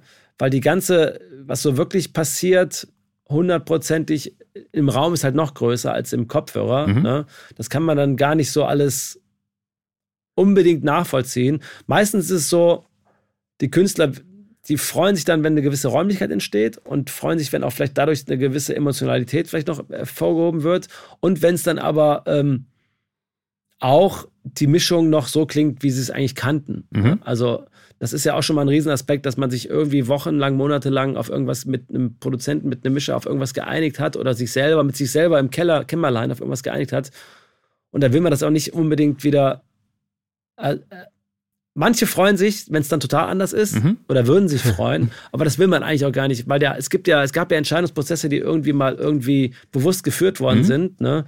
Ja. Deswegen geht es auch darum, irgendwie so einen Grundeindruck, obwohl ich dann sage, ich mache kreativ das und das und das, aber trotzdem der Grundeindruck sollte, sollte erhalten bleiben. Mhm. Ne? Du hast ja auch schon angesprochen, wie die Dateien dann auch rausgerechnet würden, also rausgebounced. Aber kannst du uns da nochmal Mhm. vielleicht äh, mitnehmen? Du hast eben was von 128 Spuren gesagt. Also ist das so gängig oder wie, wie sieht das aus? Also das ist dann ein Pfeil, ne? Du, da weißt dann an, anhand der Größe, weißt du, anhand der Größe kannst du ungefähr, könntest du theoretisch ausrechnen, wie viele Spuren das sind. Also man kann in Okay. diesem, man kann 128 Objekte, also du hast in so einem ganz normalen Dolby Atmos kannst du 128 Objekte oder eigentlich 100, 118 Objekte, du hast so ein Bett, das ist wieder, also du hast so einfach so einen Grundstock, wo die meiste, wo deine Musik auch drin liegt, wie so 5.1, wo man sagt, so ein Bett, das ist so dezidiert, äh, die kann man, das kann man nicht bewegen, sag ich mal, sind keine Objekte, ne, die sind so Ja. ein bisschen durchdefinierter. Und dann habe ich 118 Objekte, die ich auch als Objekte auch fahren kann und alles machen kann, ne, die frei bewegbar sind. Und ich kann also in einem Dolby Atmos äh, Song und mit der Software jetzt 128 Dinger rumfliegen lassen. Und wenn ich 128 habe, ne, dann ist das auch, kann das bis zu 128 Spuren sein. Man kann natürlich Okay. auch sagen, ich benutze auf, es ist ein bisschen wie, aber ein bisschen wie, ich kann auch, ich kann auch Objekt 5, ne? Ich könnte auch äh, natürlich das kleiner halten und sagen, ich habe jetzt hier drei, vier kleine, drei, vier, ähm, drei, vier Sounds, die nicht so wichtig sind oder die, genau, die, die alles, alle so klingen, wie sie klingen, die kommen jetzt alle auf Objekt 5 raus, ne, weil sie nicht gleichzeitig passieren. Und dann ist das einmal eine Triangel auf der Seite und dann Objekt 5 ist dann beim nächsten Refrain eine Tri äh, Pfeifen auf der Seite und beim dritten Refrain, man kann das Ganze natürlich auch ein bisschen klein hacken. Ne? Mhm.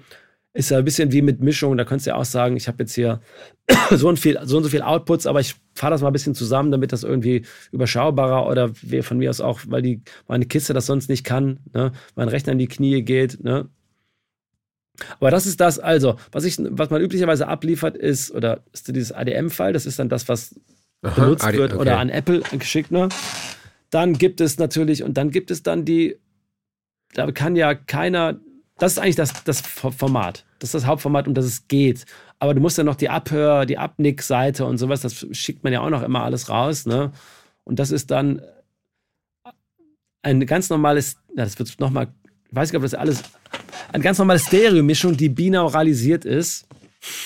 Oh, nee, nee, an, andersrum. Die Atmos, nennen wir es lieber so, die Atmos-Mischung binauralisiert in einem Stereo-File. So ist es Okay. ja genauer zu sagen. Ne? Das heißt, diese ganzen Daten, von denen ich eben gesprochen habe, diese HRTF, diese zugefügten Informationen zu einzelnen Spuren, um sie von hinten kommen zu lassen, ne? die wird in dieses Stereo-File schon eingearbeitet. Also sag mal, das, das Keyboard kommt von hinten. Das weiß ja mein Dolby Atmos Renderer, der weiß ja, das Keyboard kommt von hinten. Jetzt sage ich dem Dolby Atmos Renderer, mach mal aus dem Dolby Atmos Mix eine binauralisierte Stereo-File.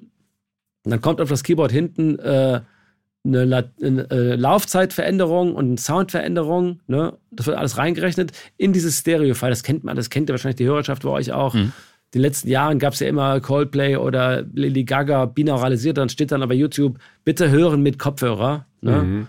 Und dann ist das ein Stereo-File, in dem diese ganzen Daten, die einzelne Sounds zu Surround Sounds machen, also diese Veränderungen, ist damit eingearbeitet. Ne? Das ist aber dann auch statisch, also ist dann zum Beispiel, ähm, ja, statisch in dem Sinne kommt noch ein Thema, nämlich Head-Tracking. Ne? Das ist zum Beispiel das, äh, das ist ja bei, bei Apple Spatial, kann, ist das auch nur ein Stereo-Dings, aber das Head-Tracking funktioniert, ja, und man könnte da auch definierter ähm, Da ist zum Beispiel ein Unterschied auch, was die Betten machen und was äh, die Objekte machen. Also manchmal wandert ja, habe ich jetzt gerade, nee, das klappt jetzt hier gerade nicht, weil das mein Rechner, glaube ich, noch nicht mitmacht. Ne? Aber das dann, man, ich liefere ab diese ADM, dann ein, binauralisi ein binauralisiertes Stereo-File mhm. und dann dieses MP4, was die Leute dann, das ist ja eigentlich ein Videoformat, ne, was die Leute sich da aber dann in ihr iPhone laden können, um dann ähm, auch Apple Spatial zu hören, den Codec okay. von den Apple Surround Codec. Und der dann auch schon mit dem, mit, wenn ich den ganzen Endgeräte habe von Apple, auch schon ähm, mit Head-Tracking Head funktioniert. Cool. Also. Wie würdest du denn den Arbeitsaufwand im Vergleich zu einem Stereo Master einschätzen? Ja, ist jetzt schon. Ein Stereo Master kann. Ja, also ist schon was ganz anderes. Also ich würde sagen, Stereo Master kannst du ja, dann machst du vielleicht, wenn ich, ich würde es normal sagen, wenn ich ein Album mache, dann sitzt du am ersten Song so eine Stunde. Mhm dann bist du, oder bist du dreiviertel Stunde, Stunde, bis du so drin bist, dann gibst du dann vielleicht noch ein paar Feedback und was und dann hinterher im Laufe des, am zweiten Song vielleicht auch noch, dann nimmt man sich vielleicht so Songs, die unterschiedlich sind und hinterher bist du aber relativ gesettelt und fokussiert, wie sowas zu klingen hat, das Album, da ist man, da hat man sich geeinigt, dann geht es dann so, vielleicht in einer halben Viertelstunde so in die Richtung, wo man sagt, oh, der Song klingt ja fast so wie der, also dann geht es dann schneller. Bei Dolby Atmos natürlich anders. Erstmal dauert das die, das Aufsetzen so einer Session sprich Kommunikation mit, ne? Und dann zu gucken, was habe ich überhaupt, das Aufsetzen so und was mache ich und wie, da muss ich den Song, mich in den Song ja schon viel tiefer reinarbeiten, was habe ich überhaupt und was packe ich wohin und sowas. Der Denkprozess ist erstmal ein ganz anderer. Also wenn ich ein Stereo, wenn ich eine Stereo-Mischung, Mastering von einer Stereo-Spur mache, da mache ich mir natürlich darüber, ob Instrument A jetzt da oder da ist und was ist die Rolle von Instrument A auch nur noch bedingt Gedanken, weil ich mir erstmal so die Frequenzen schnappe und sage, da bummelt irgendwas, macht irgendwas. Und was das jetzt ist, das weiß ich auch gar nicht, aber ich nehme mir halt diese Frequenz und sage, die 200 Hertz müssen da raus, so in die Richtung. Ne? Ja. Ich habe auch nicht viele Möglichkeiten. Ich kann nicht sagen, die 200 Hertz bei, bei den Vocals müssen raus, sondern ich kann halt nur 200 Hertz in der Mischung rausnehmen. Also, ich würde sagen, so einen, einen halben Tag brauchst du auf jeden Fall, um dann irgendwie und dann allein schon das Ganze hinterher rausspielen, dann zu gucken, dass man auf dem minus 18 Luft bleibt. Allein der Schritt des Rausspielens, dann wieder von vor, ah nee, kommt doch nicht und sowas. Und bitte, okay. also ist man da schon eine Stunde, fast, also eine, fast schon eine Stunde damit beschäftigt, dass man da auch irgendwie, dass man das auch gut über die Bühne kriegt, sag ich mal so, ne? Also ähm, einen halben Tag, Tag kannst du fast für, also, also natürlich geht es irgendwann auch schneller, wenn du in einem Projekt drin bist, Ne? Mhm. Ich habe jetzt gerade sowas gemacht. Das geht dann auch schneller. Das war dann äh, ein Jazzgitarrist mit dem Babelsberger Filmorchester. Ne? Und da ist natürlich schon so das Grundsetup angelegt. Und dann hat man natürlich die, da geht es ja auch darum, eine Räumlichkeit darzustellen. Da mache ich natürlich auch nicht Fahrten. Mhm. Ich meine, der Gitarrist steht da mit dem Babelsberger Filmorchester. Da mache ich, da habe ich, glaube ich, ja doch irgendwie hat er mal so ein bei so einem Solo so ein Delay oder so. Vielleicht habe ich ja eine Fahrt gemacht, aber da geht es ja gar nicht darum, irgendwie das Ding zu nutzen, um eine Bewegung reinzubringen, sondern das ist ja ein statischer Raum, den ich, wenn es geht, vergrößern will. Ne? Und da geht es natürlich schon leichter. Da ist man am ersten Song lang dran, lang dran und dann weiß man ja, die Streicher sind alle immer gleich, das ist ja alles auch in einem Raum aufgenommen und sowas. Da braucht man dann vielleicht nur noch zwei, zwei Stunden pro Song hinterher. Ne?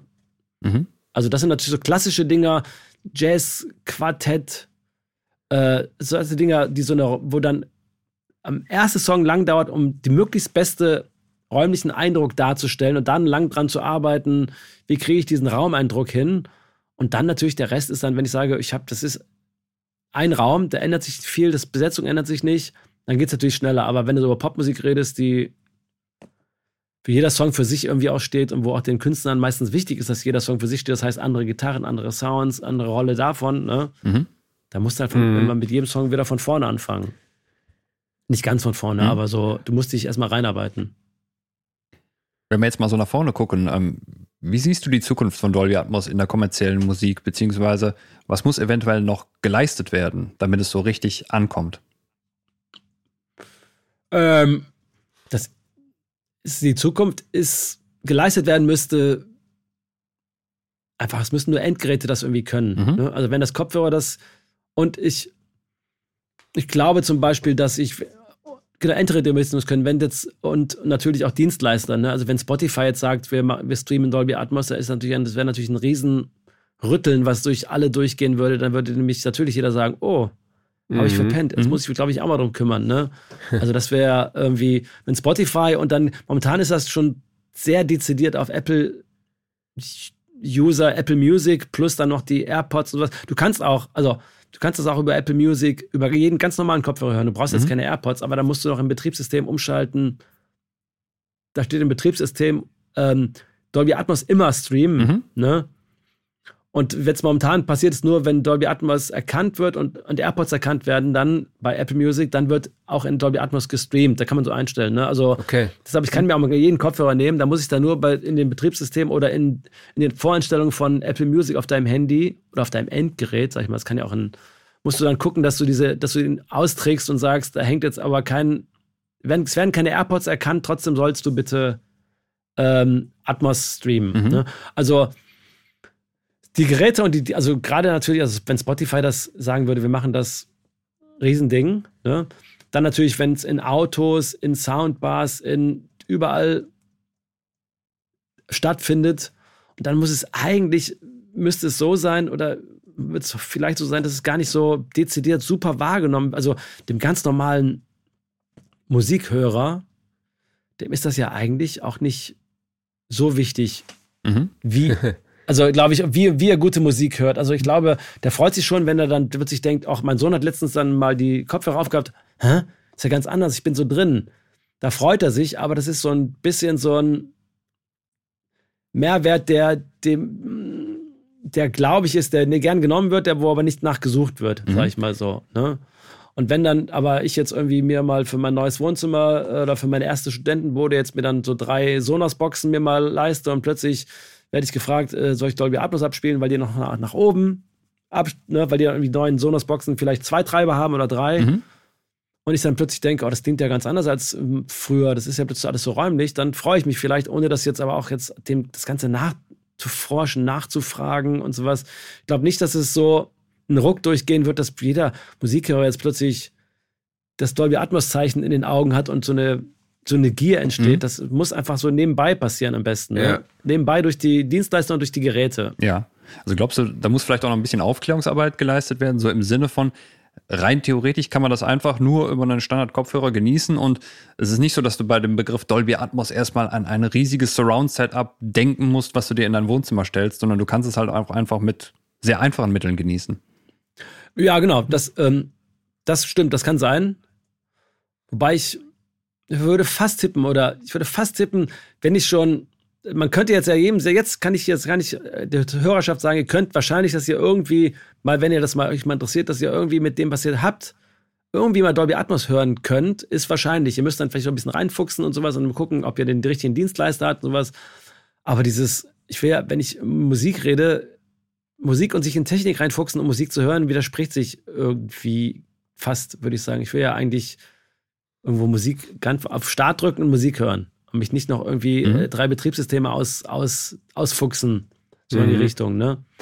Ich glaube, das, genau, das muss, das, äh, ich glaube, das muss noch ein bisschen verankert werden, aber es muss irgendwie, glaube ich, als, äh, ich hoffe, das wird natürlich, also das kommt irgendwie so ganz normal mhm. da irgendwie rein, ohne dass sich die Leute Denkarbeit leisten müssen. Mhm. Ja, ich denke, ähm, also meine Herangehensweise ist es jetzt dann auch bei jedem Mix auf jeden Fall also einen Stereo-Mix zu machen und dann aber halt auch noch einen, Binor binauralen, ne? Und dass man eine Single raushaut, hey, es gibt hier eben eine Stereo-Version und hier gibt's halt auch die Kopfhörer-Version. Weil ich finde, vor allem im direkten Vergleich, wenn man auf Kopfhörer die Stereo-Mischung hört und dann die binaurale Version, da geht einfach eine komplett neue Welt auf. Und ich glaube, dass das auch jeder Konsument wahrnimmt, wobei ich dir schon recht gebe, dass äh, wir da als audiophile Menschen vielleicht dann noch mal mehr rein interpretieren, als es vielleicht wirklich ist, so, auch wenn das Format echt Spaß macht.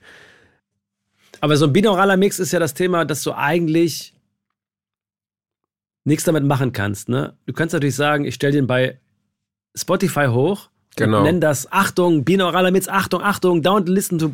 Ne? Kopfhörer. Aber eigentlich kannst hm? du ja, eigentlich kannst du ja aber das der Ziel ist ja, dass bei Spotify, Apple, die ganzen Dienstleister dass ich dann das höre, ähm, dass man den ganz normal, wenn ich ganz normal eine Stereoanlage habe, dann will ich ja nicht den binauralen Mix hören. Ich müsste also immer zwei Dinger hochladen mhm. und sowas. Ne? Genau. Muss das ja. eine musste definiert sein. Das ist ja das Ziel bei Dolby Atmos. Dolby Atmos ist ja auch das Downcodieren auf Stereo funktioniert ja auch. Also wenn ich ein Dolby, in Zukunft wäre das Dolby-Ziel, Dolby Atmos hinzuschicken und gar keine Stereo-Mischung, weil ich glaube nicht, dass das in zu, naher Zukunft passieren wird, weil da sind die Producer und sowas alle noch viel zu erpicht darauf, Ja. die, letzte, die letzte Hand auf ihren Stereo-Mix zu haben. Ziel wäre für Dolby, die kriegen den Dolby, äh, schicke an Spotify meinen Dolby Atmos Mix und alles weitere macht dann, dann doch der Rechner und der und wenn ich dann merke, da hängt eine Stereoanlage dran, dann krieg, kriegen die ihren Stereo-Mix davon, ne? Und ich muss nicht, äh, muss nicht gucken, ah, ist das jetzt ein Mix für Kopfhörer oder ist das jetzt ein Mix für, ähm, also ist das ein binauraler Mix? Weil binaurale Mixe, ähm, die muss man immer dazu sagen, was es ist. Ne? Muss Mhm. immer, da muss immer die Definition da sein. Ja. Kannst du nicht Ja. einmal die Hand drücken, einfach mal so. Ne? Das stimmt. Okay, Kai, vielen, vielen lieben Dank schon mal bis hierhin. Ich glaube, wir können das Gerne. Thema abschließen. Äh, jetzt hat Klaus noch eine Frage an dich. War nicht nur eine.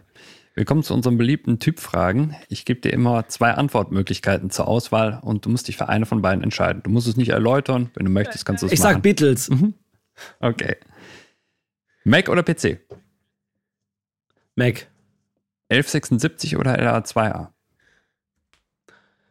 Boah, F76. Analog oder digital? Unbeantwortbar. Das hatten Also, wir auch noch ähm, nicht. Gerne analog, Mhm. aber, aber ich, äh, in den Zeiten wie diesen, äh, nee, also in dem Stand jetzt, komme ich mit rein analog, komme ich zu, zu tollen Aufnahmen. Ich komme ganz tollen Sachen, bleib dann aber irgendwo auch hängen. Also dann kann ich natürlich eine Hörerschaft von, also ich finde, Anna, ich finde, dich da zu entscheiden, ist mir zu ähm, kleinkriegmäßig. Mhm. Ich bin aber auf deiner Seite, dass ich natürlich analog mir viel mehr Spaß macht, sag ich mal so, zu haben, zu besitzen, zu berühren, das auf jeden Fall. Sonst möchte ich aus dieser Diskussion, ich finde das inzwischen untrennbar. Mhm. Für, für mich als, letzte sagst du, für mich als Studiobesitzer, Dienstleister. Ja. Also, genau. Absolut. Dann die alles entscheidende Frage, die dafür sorgt, dass der Sound auch mal komplett außerhalb des Raumes stattfindet. Kommt der EQ vor oder hinter den Kompressor? Kommt drauf an. Beides. Also es gibt ja Sachen, die, die mich beim Komprimieren stören, die würde ich gern vorher wegmachen, ne?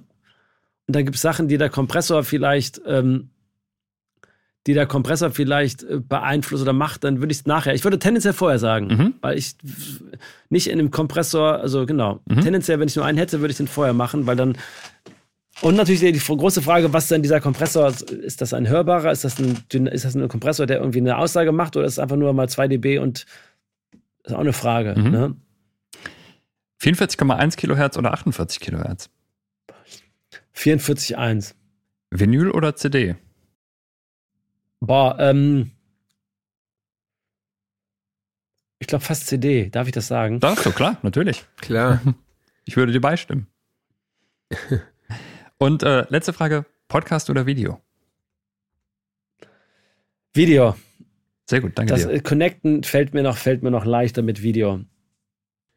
Okay, dann haben wir noch das Geständnis. Ähm, gibt es irgendwas, was du in der Musikproduktion nutzt, was dir vielleicht peinlich ist, wo du sagst, oh, wenn irgendjemand rausbekommt, dass ich das, das nutze, so und das so und so mache, dann wird's peinlich. Boah, ähm, nee. Aber ich glaube, ich, ich.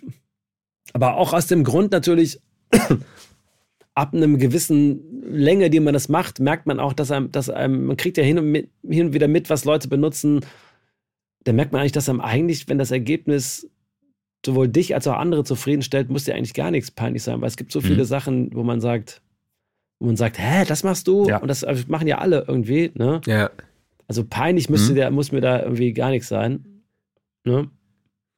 Dann kommen wir zu unserem Referenztrack. Wir packen jede Woche jeder einen Referenztrack auf unsere Spotify-Playlist. Und das kann ein Song sein, der ist entweder besonders toll gemischt, besonders toll gemastert, Sounddesign ist wunderbar, das Arrangement ist toll. Kai, hast du irgendeinen so Song, wo du sagst, der sticht auf eine gewisse Art und Weise komplett heraus? Genre ist egal, Jahrzehnt ist egal, irgendwas. Ich, ähm, mir ist direkt als Referenz, ist direkt was den Kopf gekommen, mhm. deshalb sage ich Beck von der Morning Face Album, das ist jetzt vielleicht sechs, fünf, sechs Jahre her, mhm. ne? Vom Morning. Boah, und heißt das auch Morning, der Song? Ich habe einen natürlich, ich habe natürlich so einen Ordner mit Referenztracks, mhm. den ich gerne ja. mal so reinziehe, ne? Und da ist dann immer äh, der Beck-Song, ähm, da müsste ich mal nachgucken, ob der auch Morning, das Album heißt Morning Face und der Song heißt, glaube ich, auch Morning, kann das sein? Mhm. Schau doch. So, fängt mit so Streichern an, ist schön, genau, findest du auf jeden Fall, ist eine schöne.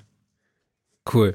Den höre hör ich immer sowohl vom Klang her, also genau, sowohl aus tontechnischer Sicht als auch von inhaltlicher Sicht, musikalisch-inhaltlicher Sicht, finde ich den immer äh, sehr, sehr berührend.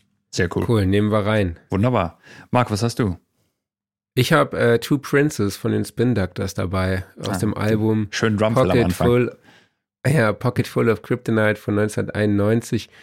Und ich finde da diesen Snare-Sound mhm. einfach so krass. Also ich muss sagen, ich mag ihn nicht, aber er ist, ist so einfach mhm. so prägnant und äh, bezeichnend für diesen Song. Äh, also diese so eine krasse Alu-Snare oder Klaus, wie, wie nennt man diese? Ja, eine Piccolo ist das, glaube ich, ne? Ja, ist auf jeden Fall äh, ein krasser Snare-Sound, auch dieser mittige Gitarrensound. Man hört auch wirklich so richtig das Umgreifen äh, der Seiten. Also es ist, äh, ich finde es aber auch wirklich ein, ein richtig geilen Song. Mhm. Ähm, und die Band gibt's immer noch, mit einer kleinen Pause auch jetzt immer noch in, wieder in Originalbesetzung. Das letzte Album stammt von 2019. Fand ich ganz Ach, geil. geil. Also wirklich ein Song, den ich geliebt habe, aber die Snare die war mir immer so ein bisschen Dorn im Auge, ist glaube ich auch einfach so ein, ein kreatives Stilmittel, aber äh, yo. nee, aber ich, äh, ich gebe dir recht, die hm? ist natürlich schon 30 Jahre her, also ja, ja 93, ja, 30 ja. Jahre her, trotzdem weiß ich, ich weiß genau, welches Snare du meinst. Hm? Die ist so ganz hoch und ja, ja ist schon komisch. Sehr cool.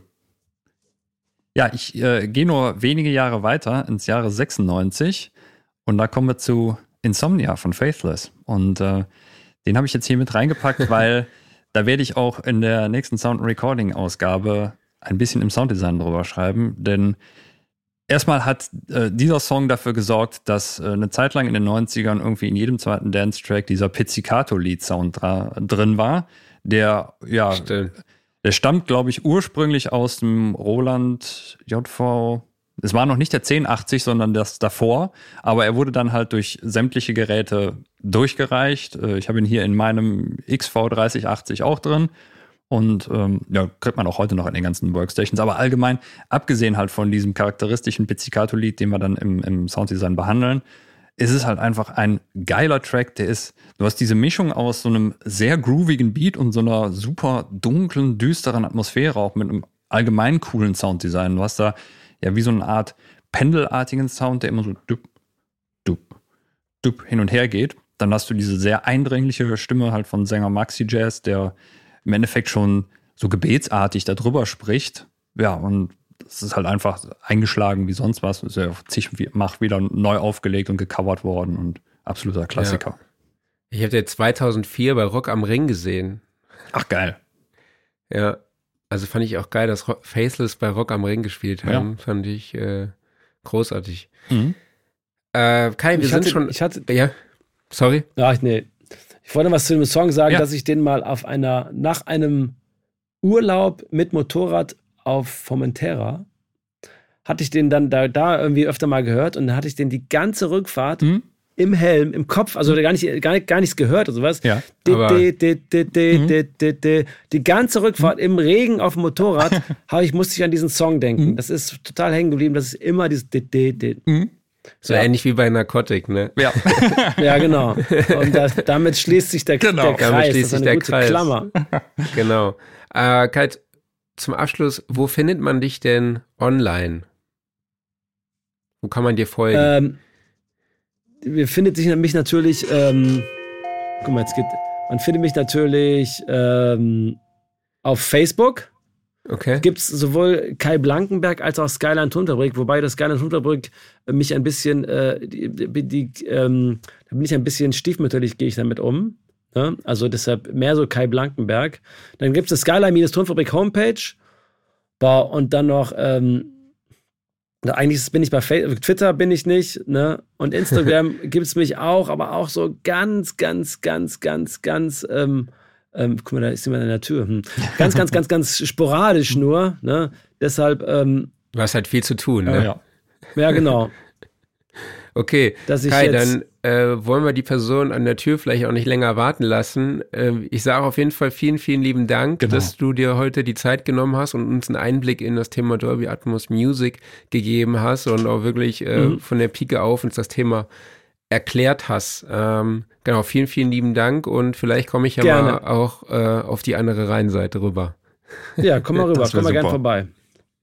Alles klar, dann mach's gut und bleib gut, gesund. Super. Ja? Kai, ja, vielen Dank. Tschö. Macht's gut. Tschüss. Ich lasse mal kurz den rein, genau. Ja. Tschö. Tschüss. Tschüss. ja, super Typ, würde ich sagen, ne? Absolut, ja.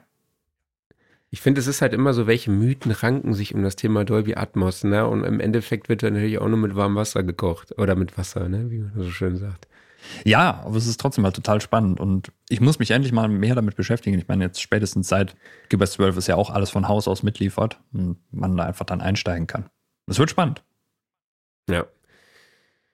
Jo, jetzt kommen wir zu einer traurigeren Sache, nämlich äh, Klaus Schulze ist gestorben im Alter von 74 Jahren nach einer langen Krankheit und dennoch war es unerwartet, wie von seiner Familie mitgeteilt wurde, ähm, ja, er spielte seit den 60er Jahren in diversen Bands, unter anderem natürlich bei Tangerine Dream oder später halt auch Ashra Temple, was er zusammen mit äh, Manuel Götsching und Hartmut Enke gegründet hatte.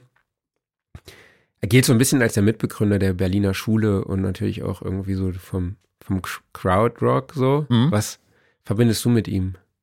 Leider viel zu wenig. Also ich kenne kaum was von seiner Musik ich weiß halt, er ist ein absoluter Pionier der elektronischen Musik und ähm, man sieht halt sehr viel äh, Bilder aus seinem Studio, wo einfach so diese ganzen Wände voll mit Klangerzeugern sind. Also ich erinnere mich da krass, an, ne? an, so ein Foto, äh, wo er an seinem Mischpult sitzt und hinter dem Mischpult sind halt mehrere sehr, sehr hohe Racks, also irgendwie mindestens zwei Meter, wenn nicht noch höher, die halt voll sind, 19 Zoll Klangerzeugern und die sind auch noch irgendwie symmetrisch. Also es sind, die sind immer mit den gleichen Klangerzeugern gefüllt und äh, dann gab es noch ein anderes Rack, was glaube ich, da waren keine Ahnung, wie viele Archive-Sampler drin.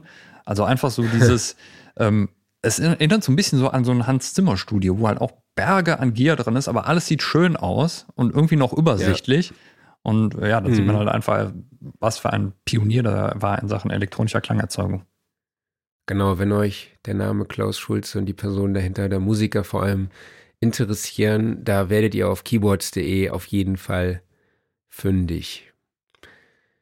Ähm, Workflow der Woche. Hast du was mitgebracht? Ja, es ist eigentlich was ganz Banales und ich glaube, ich habe auch schon mal darüber erzählt, aber es ist mir einfach mal wieder bewusst geworden, eigentlich wie schön OneDrive ist. Das ist natürlich gerade so ein Ding, wenn man Windows-User ist, dann äh, ja, benutzt man jetzt eher mal OneDrive als zum Beispiel iCloud. Aber ähm, ich muss auch sagen, das hat sich einfach so im Laufe der Zeit zu einer echt super Plattform entwickelt. Also Microsoft hat da echt was Schönes gebaut, weil die App ist sehr, sehr funktional. Also angefangen halt sowas von Dokumentenscanner im Handy, mal kurz, zack, rein damit in die Cloud, funktioniert wunderbar. Natürlich dann die Integration mit den verschiedenen Office-Apps, funktioniert super. Und allgemein ist halt OneDrive sehr, sehr stressfrei. Also ich habe da keine Synchronisationsprobleme oder auch, wenn ich einfach mal sage, ich könnte mir natürlich einen File einfach in den entsprechenden Ordner reinziehen, das klappt wunderbar, aber auch so dieses Drag and Drop mal eben in den Browser rein, wird hochgeladen, was teilweise bei der Dropbox manchmal irgendwie dann, dann hakt's mal, aber bei OneDrive irgendwie nie. Und das ist halt so, so angenehm im Hintergrund. Und das ist mir diese Woche einfach mal wieder bewusst geworden, wie schön das eigentlich funktioniert. Und ich meine, allgemein sind diese ganzen Cloud-Dienste ja mittlerweile so, die sind einfach so da und werden so genutzt und man nimmt sie eigentlich gar nicht mehr wirklich wahr. Aber OneDrive ist halt besonders unauffällig und deshalb besonders gut, finde ich. Freut mich, dass du was gefunden hast, was funktioniert. Ja. Wieso funktioniert deine Cloud nicht? Doch, aber du regst dich ja hier immer ständig über irgendwas auf, so von, von Apple-Seite und so. Wobei iCloud auch gut ist. Aber da gibt's, ist, ist es nicht ganz so offen wie OneDrive. Ja. Ja, also ich bin jetzt ja mit der Dropbox echt mega zufrieden. Also äh, wir waren ja bei Google Drive jetzt auch lange.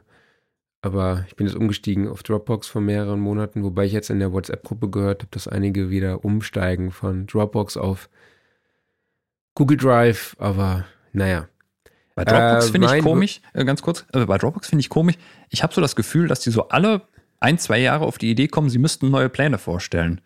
Und dann ist irgendwie so der bisher relativ hohe Plan, den man hatte, der rutscht dann so nach unten, so ins Mittelmaß ab, weil dann kommt wieder irgendwie die Funktion hinzu oder das darf man jetzt nicht mehr, weil das nicht Teil des Plans ist und sowas. Und so als ob sie immer Ja. noch mehr Pläne generieren müssen, anstatt einfach nur zu sagen, so, wir haben hier unseren Service, da gibt es irgendwie drei Pläne und wir gucken einfach nur, dass er gut läuft und damit generieren wir unsere Kunden. Ja. Ja. Mein Workflow der Woche sind die, ist das äh, SSL Essen- Essentials Bundle. Mhm. Also es gibt gerade von Solid State Logic dieses Bundle zum Preis von 41,99 Euro. Inhalt ist der Channel Strip 2 und der Buskompressor 2, äh, die normalerweise jeweils 279 Euro kosten. Es wird gemutmaßt, dass irgendwelche komischen Programmierfehler dahinter stecken, dass äh, die Preise so günstig sind. Aber ich habe es mir natürlich, weil es ein absoluter No-Brainer ist, Mhm. habe ich mir die Plugins gegönnt und äh, bin da sehr, sehr zufrieden. Ich habe es jetzt noch nicht so mega ausgiebig gecheckt, aber für 41,99 Euro solltet ihr zuschlagen. Hast du zufällig schon mal verglichen, wie es so mit anderen Emulationen ist? Weil ich meine, SSL ist ja nicht die einzige Firma, die Emulation ihrer eigenen Hardware herstellt. Ja, also grundsätzlich äh, habe ich da gar nicht so viel zum Vergleich. Mhm. Ne? Die Sachen von Brainworks, die haben ja klar diese G4000er Serie und die E-Variante und noch eine, glaube ich, ne? Ich Mhm. weiß es gar nicht mehr. Aber jetzt so die Mühe mir zu machen, die Sachen zu vergleichen, nee, mache ich einfach eigentlich nicht. Also Okay. ich gucke immer mal wieder rein, versuche. Es war neulich auch so, ähm, mit dem Benny, der auch schon hier zum Pod im Podcast war, mache ich ein bisschen Musik und der sagt dann, ja, wir arbeiten dann über Zoom, ja, ich äh, mache, schicke ihm über Sonobus die auf, die äh, meine Produktion rüber, also im Stream und dann sagt er, ja, mach mal, nimm mal den und den und dann sitze ich da wie so ein Ochs vom Berg, ne, und weiß Mhm. überhaupt gar nicht, okay, das Plugin hattest du noch nie in deinem Leben auf, ne, Mhm. und der sagt dann, ja, mach mal hier und da und, und ich denke mir so, alles klar, dann sagt er, ja, klick mal doppelt auf den und den Button und dann hier und da und dreh Mhm. mal an der Schraube Mhm. und ich denke mir so, Alter, äh, ja, also ich komme mit den ganz, mit den neuen SSL-Plugins auf jeden Fall sehr, sehr gut zurecht. Ich habe ja auch diese LMC-Geschichte. Ich hatte den, den Drum Channel Strip habe ich mir besorgt damals Mhm. und den finde ich richtig, richtig geil. Also muss ich wirklich sagen. Sehr cool. Ähm, Ich, ich hatte auch kurz überlegt, weil der Preis ist ja wirklich heiß, aber dann dachte ich, ich habe SSL-Kram von Waves und von Native Instruments und nee. Nee. Genug Plugins. Wobei ich sagen muss, die Native Instruments Sachen, die habe ich auch lange genutzt, aber halt auch nur, weil sie nativ laufen. Mhm. Klar, Plugin Alliance Sachen laufen auch nativ. Aber ich muss sagen, so an die Plugin Alliance Sachen oder die Sachen von UA kommen sie halt echt nicht ran. So. Das kann ich mir vorstellen. Also ich denke auch, dass es da nochmal Klangunterschiede gibt und Qualitätsunterschiede, wenn man sie alle vergleichen würde. Aber irgendwie will ich nicht einfach, ich will nicht irgendwie dasselbe in, in fünfmal haben und allgemein irgendwie noch ein EQ und noch ein Kompressor und irgendwie, irgendwann ist auch gut. Ja. Offline-Modus. Ja. Hast du uns was mitgebracht? Mein Offline-Modus war Gartenarbeit. Oh, Ich habe mich, ich, ich mag keine Gartenarbeit. Also Rasenmähen, okay, ja. Aber sowas wie äh, zum Beispiel mal Unkraut rauszupfen oder sowas. Meine Frau sagt dann so, ja, kannst du mir mal helfen? Okay, ja, klar, gerne. Aber dass ich jetzt selber auf die Idee kommen würde, ähm, mal, mal im Garten tätig zu werden, da käme ich eigentlich nicht drauf. So, jetzt äh, begab es sich letzten Samstag, dass ich dann mal wieder Rasen gemäht habe und dann doch so das an, eine oder andere Unkraut sich im Rasen angesammelt hatte. So, und ich habe mir dann hier so, so ein, wie heißt dieses Werkzeug eigentlich? Dieses Stechding, so pieks in den Boden, hebel das Ding raus. Äh, wie heißt das hier? Professionell. Du weißt es doch bestimmt. Hake? Nee, das ist doch keine Hake. Das Stechding halt. Nen, nennen wir es den Unkrautstecher. So, ich wurde zum Unkrautstecher und äh, nicht einfach so natürlich, sondern ich habe mir dann einen, äh, meinen JBL Boom Blaster genommen, schön auf die Terrasse gestellt, neueste Ausgabe von Armin van Burens State of Trance aufgelegt. Äh, ich habe die Nachbarn nicht komplett beschallt, aber sie durften mithören und ähm, das war So so, entspannend. Ne? Was hast Einf- du an GEMA bezahlt? Für nix. Warum sollte ich? Ich habe Musik gehört. Ja, wenn du die Nachbarschaft beschallst, so Ja, es war- die, es war ja viele keine Leute PA, da ne? zuhören. Sagen wir so, äh, hätte ich die, äh, die Lautstärke ein bisschen mehr aufgedreht, dann ja. Aber ich glaube hier die Nachbarn, die auch teilweise hier ähm, Niederländer sind, die hätten sich sehr darüber gefreut. Jedenfalls, ähm, das war so entspannend. Ne, einfach so von Unkraut zu Unkraut gehen, so Peaks in den Boden, hol raus. Mhm, Wetter war schön, Musik war gut, ne? Super geil.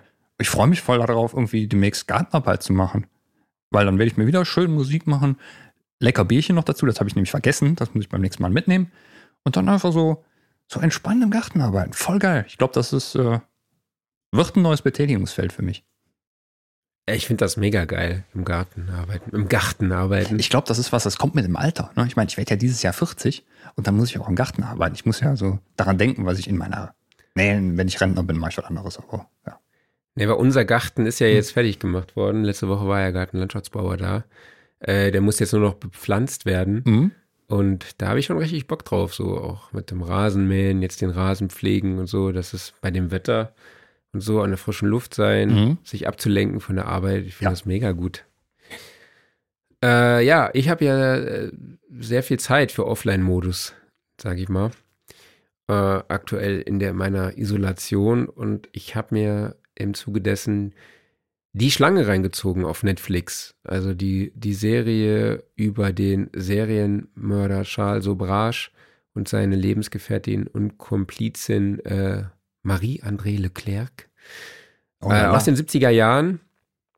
Eine sehr, sehr geile Serie, kann ich nur jedem empfehlen. Und auch der Soundtrack ist, ist richtig, richtig gut. Mhm. Geschrieben von Dominik Scherrer, der äh, zu Gast war in Soundcast, also im Podcast von Tim Ach, Heinrich, geil. der auch schon bei uns zu Gast war. Und er hat ein Interview mit ihm über fünf Episoden geführt über die Produktion des Soundtracks. Äh, ist mein Offline-Modus heute. Also der Soundtrack und die Serie, die Serie schauen, den Podcast hören und den Soundtrack hören. Genau, mein Offline-Modus für diese Woche. Bei dem Begriff die Schlange und Soundtrack musste ich gerade an die Klapperschlange denken und jetzt habe ich irgendwie John Carpenter-Vibes. So schön Okay. düstere Synthi-Musik. Aber passt nicht zum Wetter. Wetter ist schön. Nee. So. Kommen wir zu dir, die Gear Corner Die und Gear Corner. Herzlich willkommen zu Klaus Beats Steinberg-Ecke. Jo, ähm, die machen wir jetzt ganz, ganz kurz und reißen die auch wirklich nur in zwei Sätzen an. Nämlich, Nuendo 12 ist seit gestern draußen, wurde ja schon länger angeteasert. Und ich sage nichts dazu, weil ich von diesen ganzen Zusatzfunktionen, die hinzukommen, keine Ahnung habe. Die sind nämlich so spezialisiert und das, finde ich, macht es eigentlich auch aus. Also natürlich hat Nuendo 12 erstmal all das drin, was Cubase 12 schon bekommen hat. Das ist eine ganze Menge und das ist auch wirklich toll, ein sehr, sehr schönes Update. Aber was mir gefällt, ist, dass halt einfach diese sehr spezifischen Nuendo-Features, also angefangen halt von ähm, den ganzen äh, Post-Pro-Sachen über Gaming etc., diese ganzen Einbindungen, da ist halt, wenn ich mir die Featureliste so angucke, nochmal richtig einen draufgelegt worden. Und von daher, das ist so ein Spezialgebiet. Von daher, alle, die da drin sind, werden das Update wahrscheinlich eh schon haben oder werden wissen, was sie bekommen. Jo, das sieht auf jeden Fall nach einem sehr guten Rundumschlag von Steinberg aus. Andere Genau, DAW, mit der Jo, du arbeitest. Noch was. Hm? Ja, es gibt neue Abo-Modelle von Avid Pro Tools. Mhm. Nämlich drei Stück ab 9 Euro aufsteigen. Gibt eins für das Pro Tools Artist Modell für 9 Euro im Monat. Dann gibt es Pro Tools Studio für 29 Euro und Pro Tools Flex für 89 Euro. Ähm, Unterschiede sind diverse äh, Funktionen und Mhm. auch Inhalte. Äh, Pro Tools Artist kann bis zu 16 Ein- und Ausgänge gleichzeitig, Pro Tools Studio 64 und Pro Tools Flex dann bis zu 256 Ein- und Ausgänge. Also ist schon. Und hinzu kommen auch noch diverse äh, Softwareinstrumente oder irgendwelche anderen Features. Es ist wirklich äh, Ich glaube, man braucht eine große Vergleichsliste, wenn man sich dafür Genau, das Richtige entscheiden eine- will. Ne? Ich fand jetzt nur tatsächlich den Preisunterschied von, von 9 auf 29 Euro. Dachte ich so, ja, okay. Mhm. Aber von 29 Euro auf 89 Euro, da muss mir ja schon wirklich extrem viel mehr geboten werden. Hast du da? Ich habe keinen genauen Einblick, aber ich glaube, es geht einfach nur darum, wenn du halt die Hardware benutzen willst, also sprich ähm, Mhm. HD, HDX-Unterstützung und so weiter und so fort, die ganze spezielle Avid-Hardware, dann musst du sowieso die Flex-Version nehmen, weil anders geht es gar nicht. Und da wollen die dann auch entsprechend für bezahlt werden. Ansonsten hast du, glaube ich, immer nur Unterstützung halt über normal ASIO oder Core Audio. Ähm, Controllermäßig geht, glaube ich, nur Mackie und Yukon und ansonsten, glaube ich, die kleine Avid-Hardware. Aber ja, wenn es halt um Beschleunigung oder sowas geht, dann muss es, glaube ich, die große Flex-Version sein. Ich finde, Flex ist ein komischer Begriff da, weil Flex ist entweder Kurzform von Flexible, weil ich weiß jetzt gar nicht, ob die große Version, wo irgendwie alles geht, die ist ja nicht mehr flexibel, die ist ja alles, ne? Mhm. Ähm, oder ob es einfach ums Flexen geht, ne? ich habe das Also Produkt, heute hast du flexen kann, Junge. Heute kannst du hier stechen, flexen. Stechen, ist flexen, gut am Start. alles. Der, ja, der Unkrautflexer. genau. Aber ich, ich stimme der dir zu. Unkrautstecher. Richtig. Ich stimme dir zu. Aber bei Flex vielleicht, weil du flexibel bist. Ja, aber bist ja nicht. Also du hast ja alles. Mehr geht ja nicht. Du kannst ja nicht jetzt sagen, Ja, so, weil du damit flexibel bist, weil du Ah. alles hast, verstehst du? Okay, weil ich, ich habe nämlich so gedacht, äh, es gab mal so diverse Flexible Bundles von irgendwas, wo du dann, du konntest gewisse Funktionen hinzunehmen oder sowas. Oder du kannst dich entscheiden, ich nehme das, ich nehme das, ich nehme das. Und ein anderer sagt, nee, ich nehme aber das und das und das. Und deshalb habe ich das flexible Bundle. Ne? Ja. Okay, aber du kann natürlich sein, ja, du bist flexibel, weil du kannst einfach alles machen. Ne? So könnte man es Ja. auch sehen, natürlich. Aber ich äh, stimme dir zu, also die 89 Euro ist auch sowas, 89 Euro im Monat, alter Schwede. Ne? Und es gibt auch kein Pro Tools mehr. Zuzüglich Mehrwertsteuer, ne? Ja. Und es gibt auch kein Pro Tools mehr, was du jetzt kaufen kannst, sondern es gibt wirklich nur das Abo-Modell. Also kein, ich, ich leg mal ein Tausi auf den Tisch und dann hab ich's und dann, nee, nur noch Abo-Modell. Was aber noch interessant ist, ist, ähm, es gibt jetzt in allen drei Versionen äh, neue Instrumente drin. Unter anderem auch Groove Cell und Synth Cell.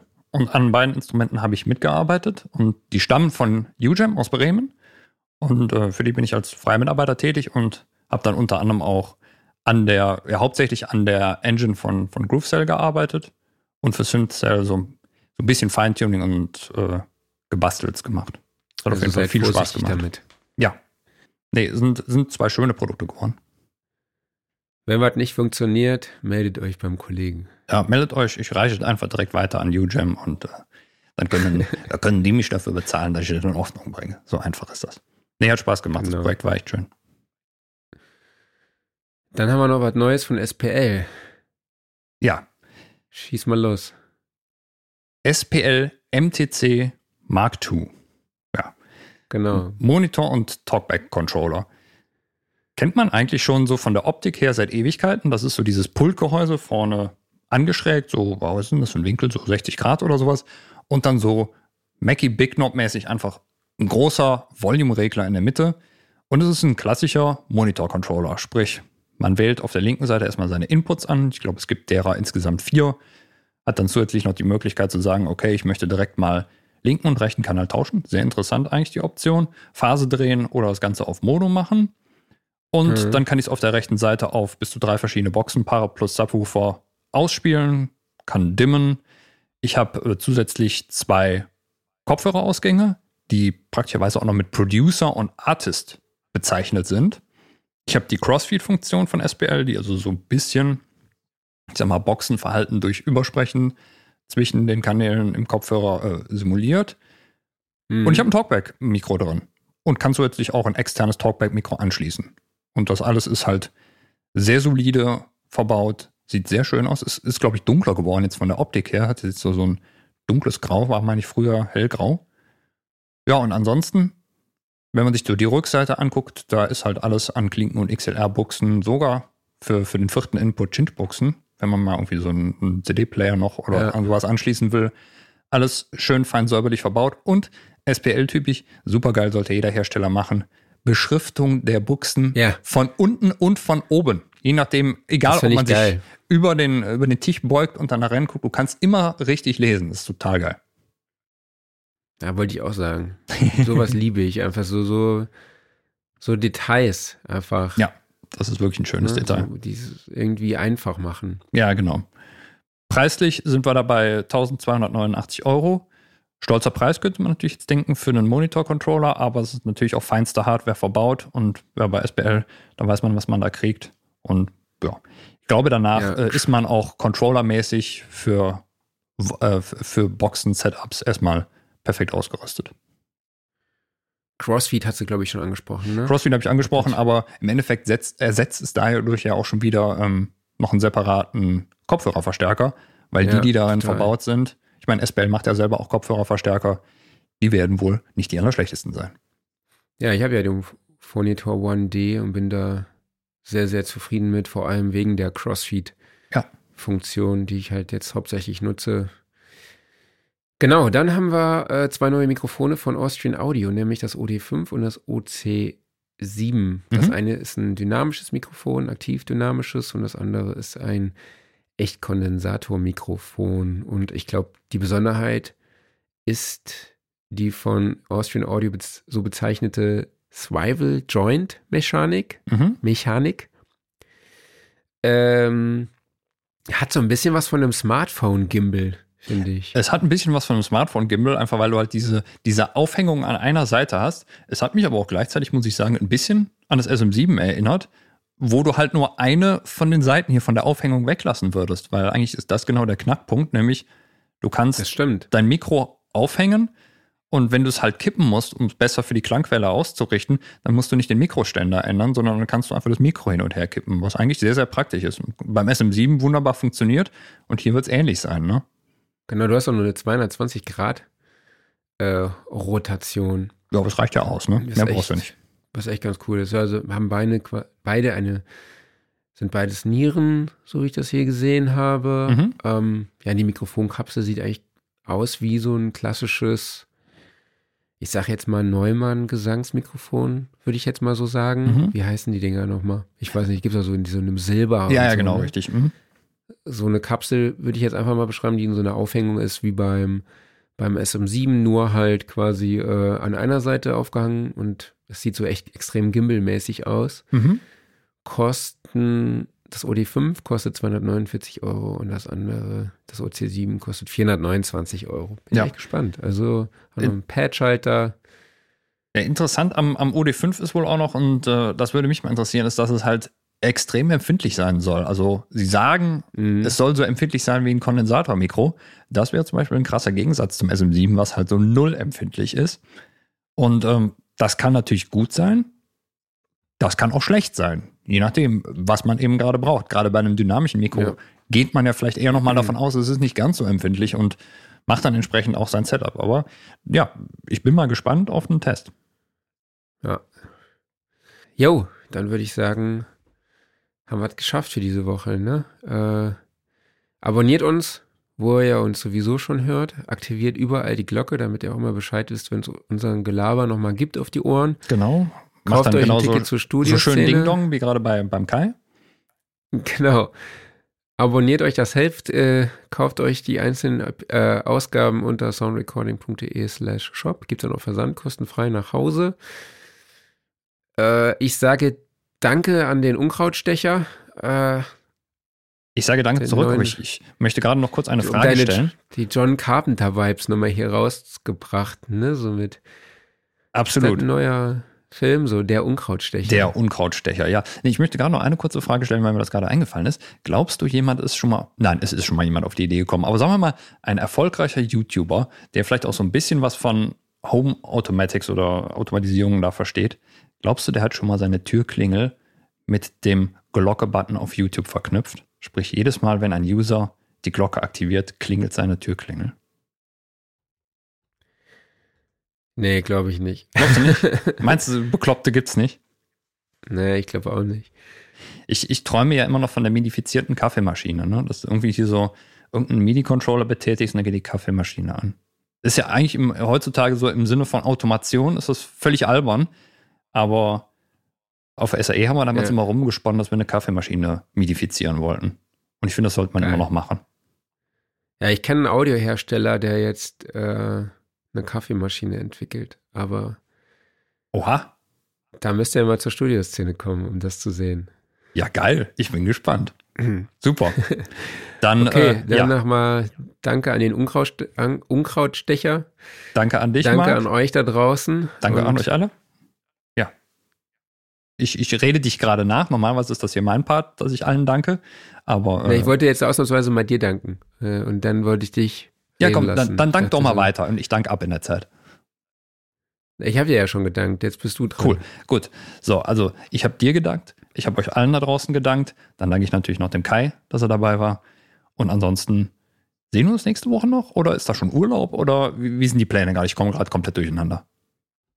Ich glaube, nächste Woche sind wir noch am Start, ja. Wunderbar. Dann behaupte ich jetzt einfach mal, wir sind nächste Woche wieder in alter Frische da. Würde mich freuen, wenn ihr alle wieder dabei seid. Und ja, bis dahin erheben wir uns von unserem wunderschönen Studiosofa, denn das wird präsentiert vom Music Store in Köln, dem Paradies für Musiker. Bis dahin bleibt alle gesund. Nicht so wie der Kollege hier nebenan, wobei der ist schon wieder fast gesund. Macht's gut und tschüss. Jo, bleibt gesund. Mal helft, wo ihr könnt und viel Spaß im Garten. Ciao.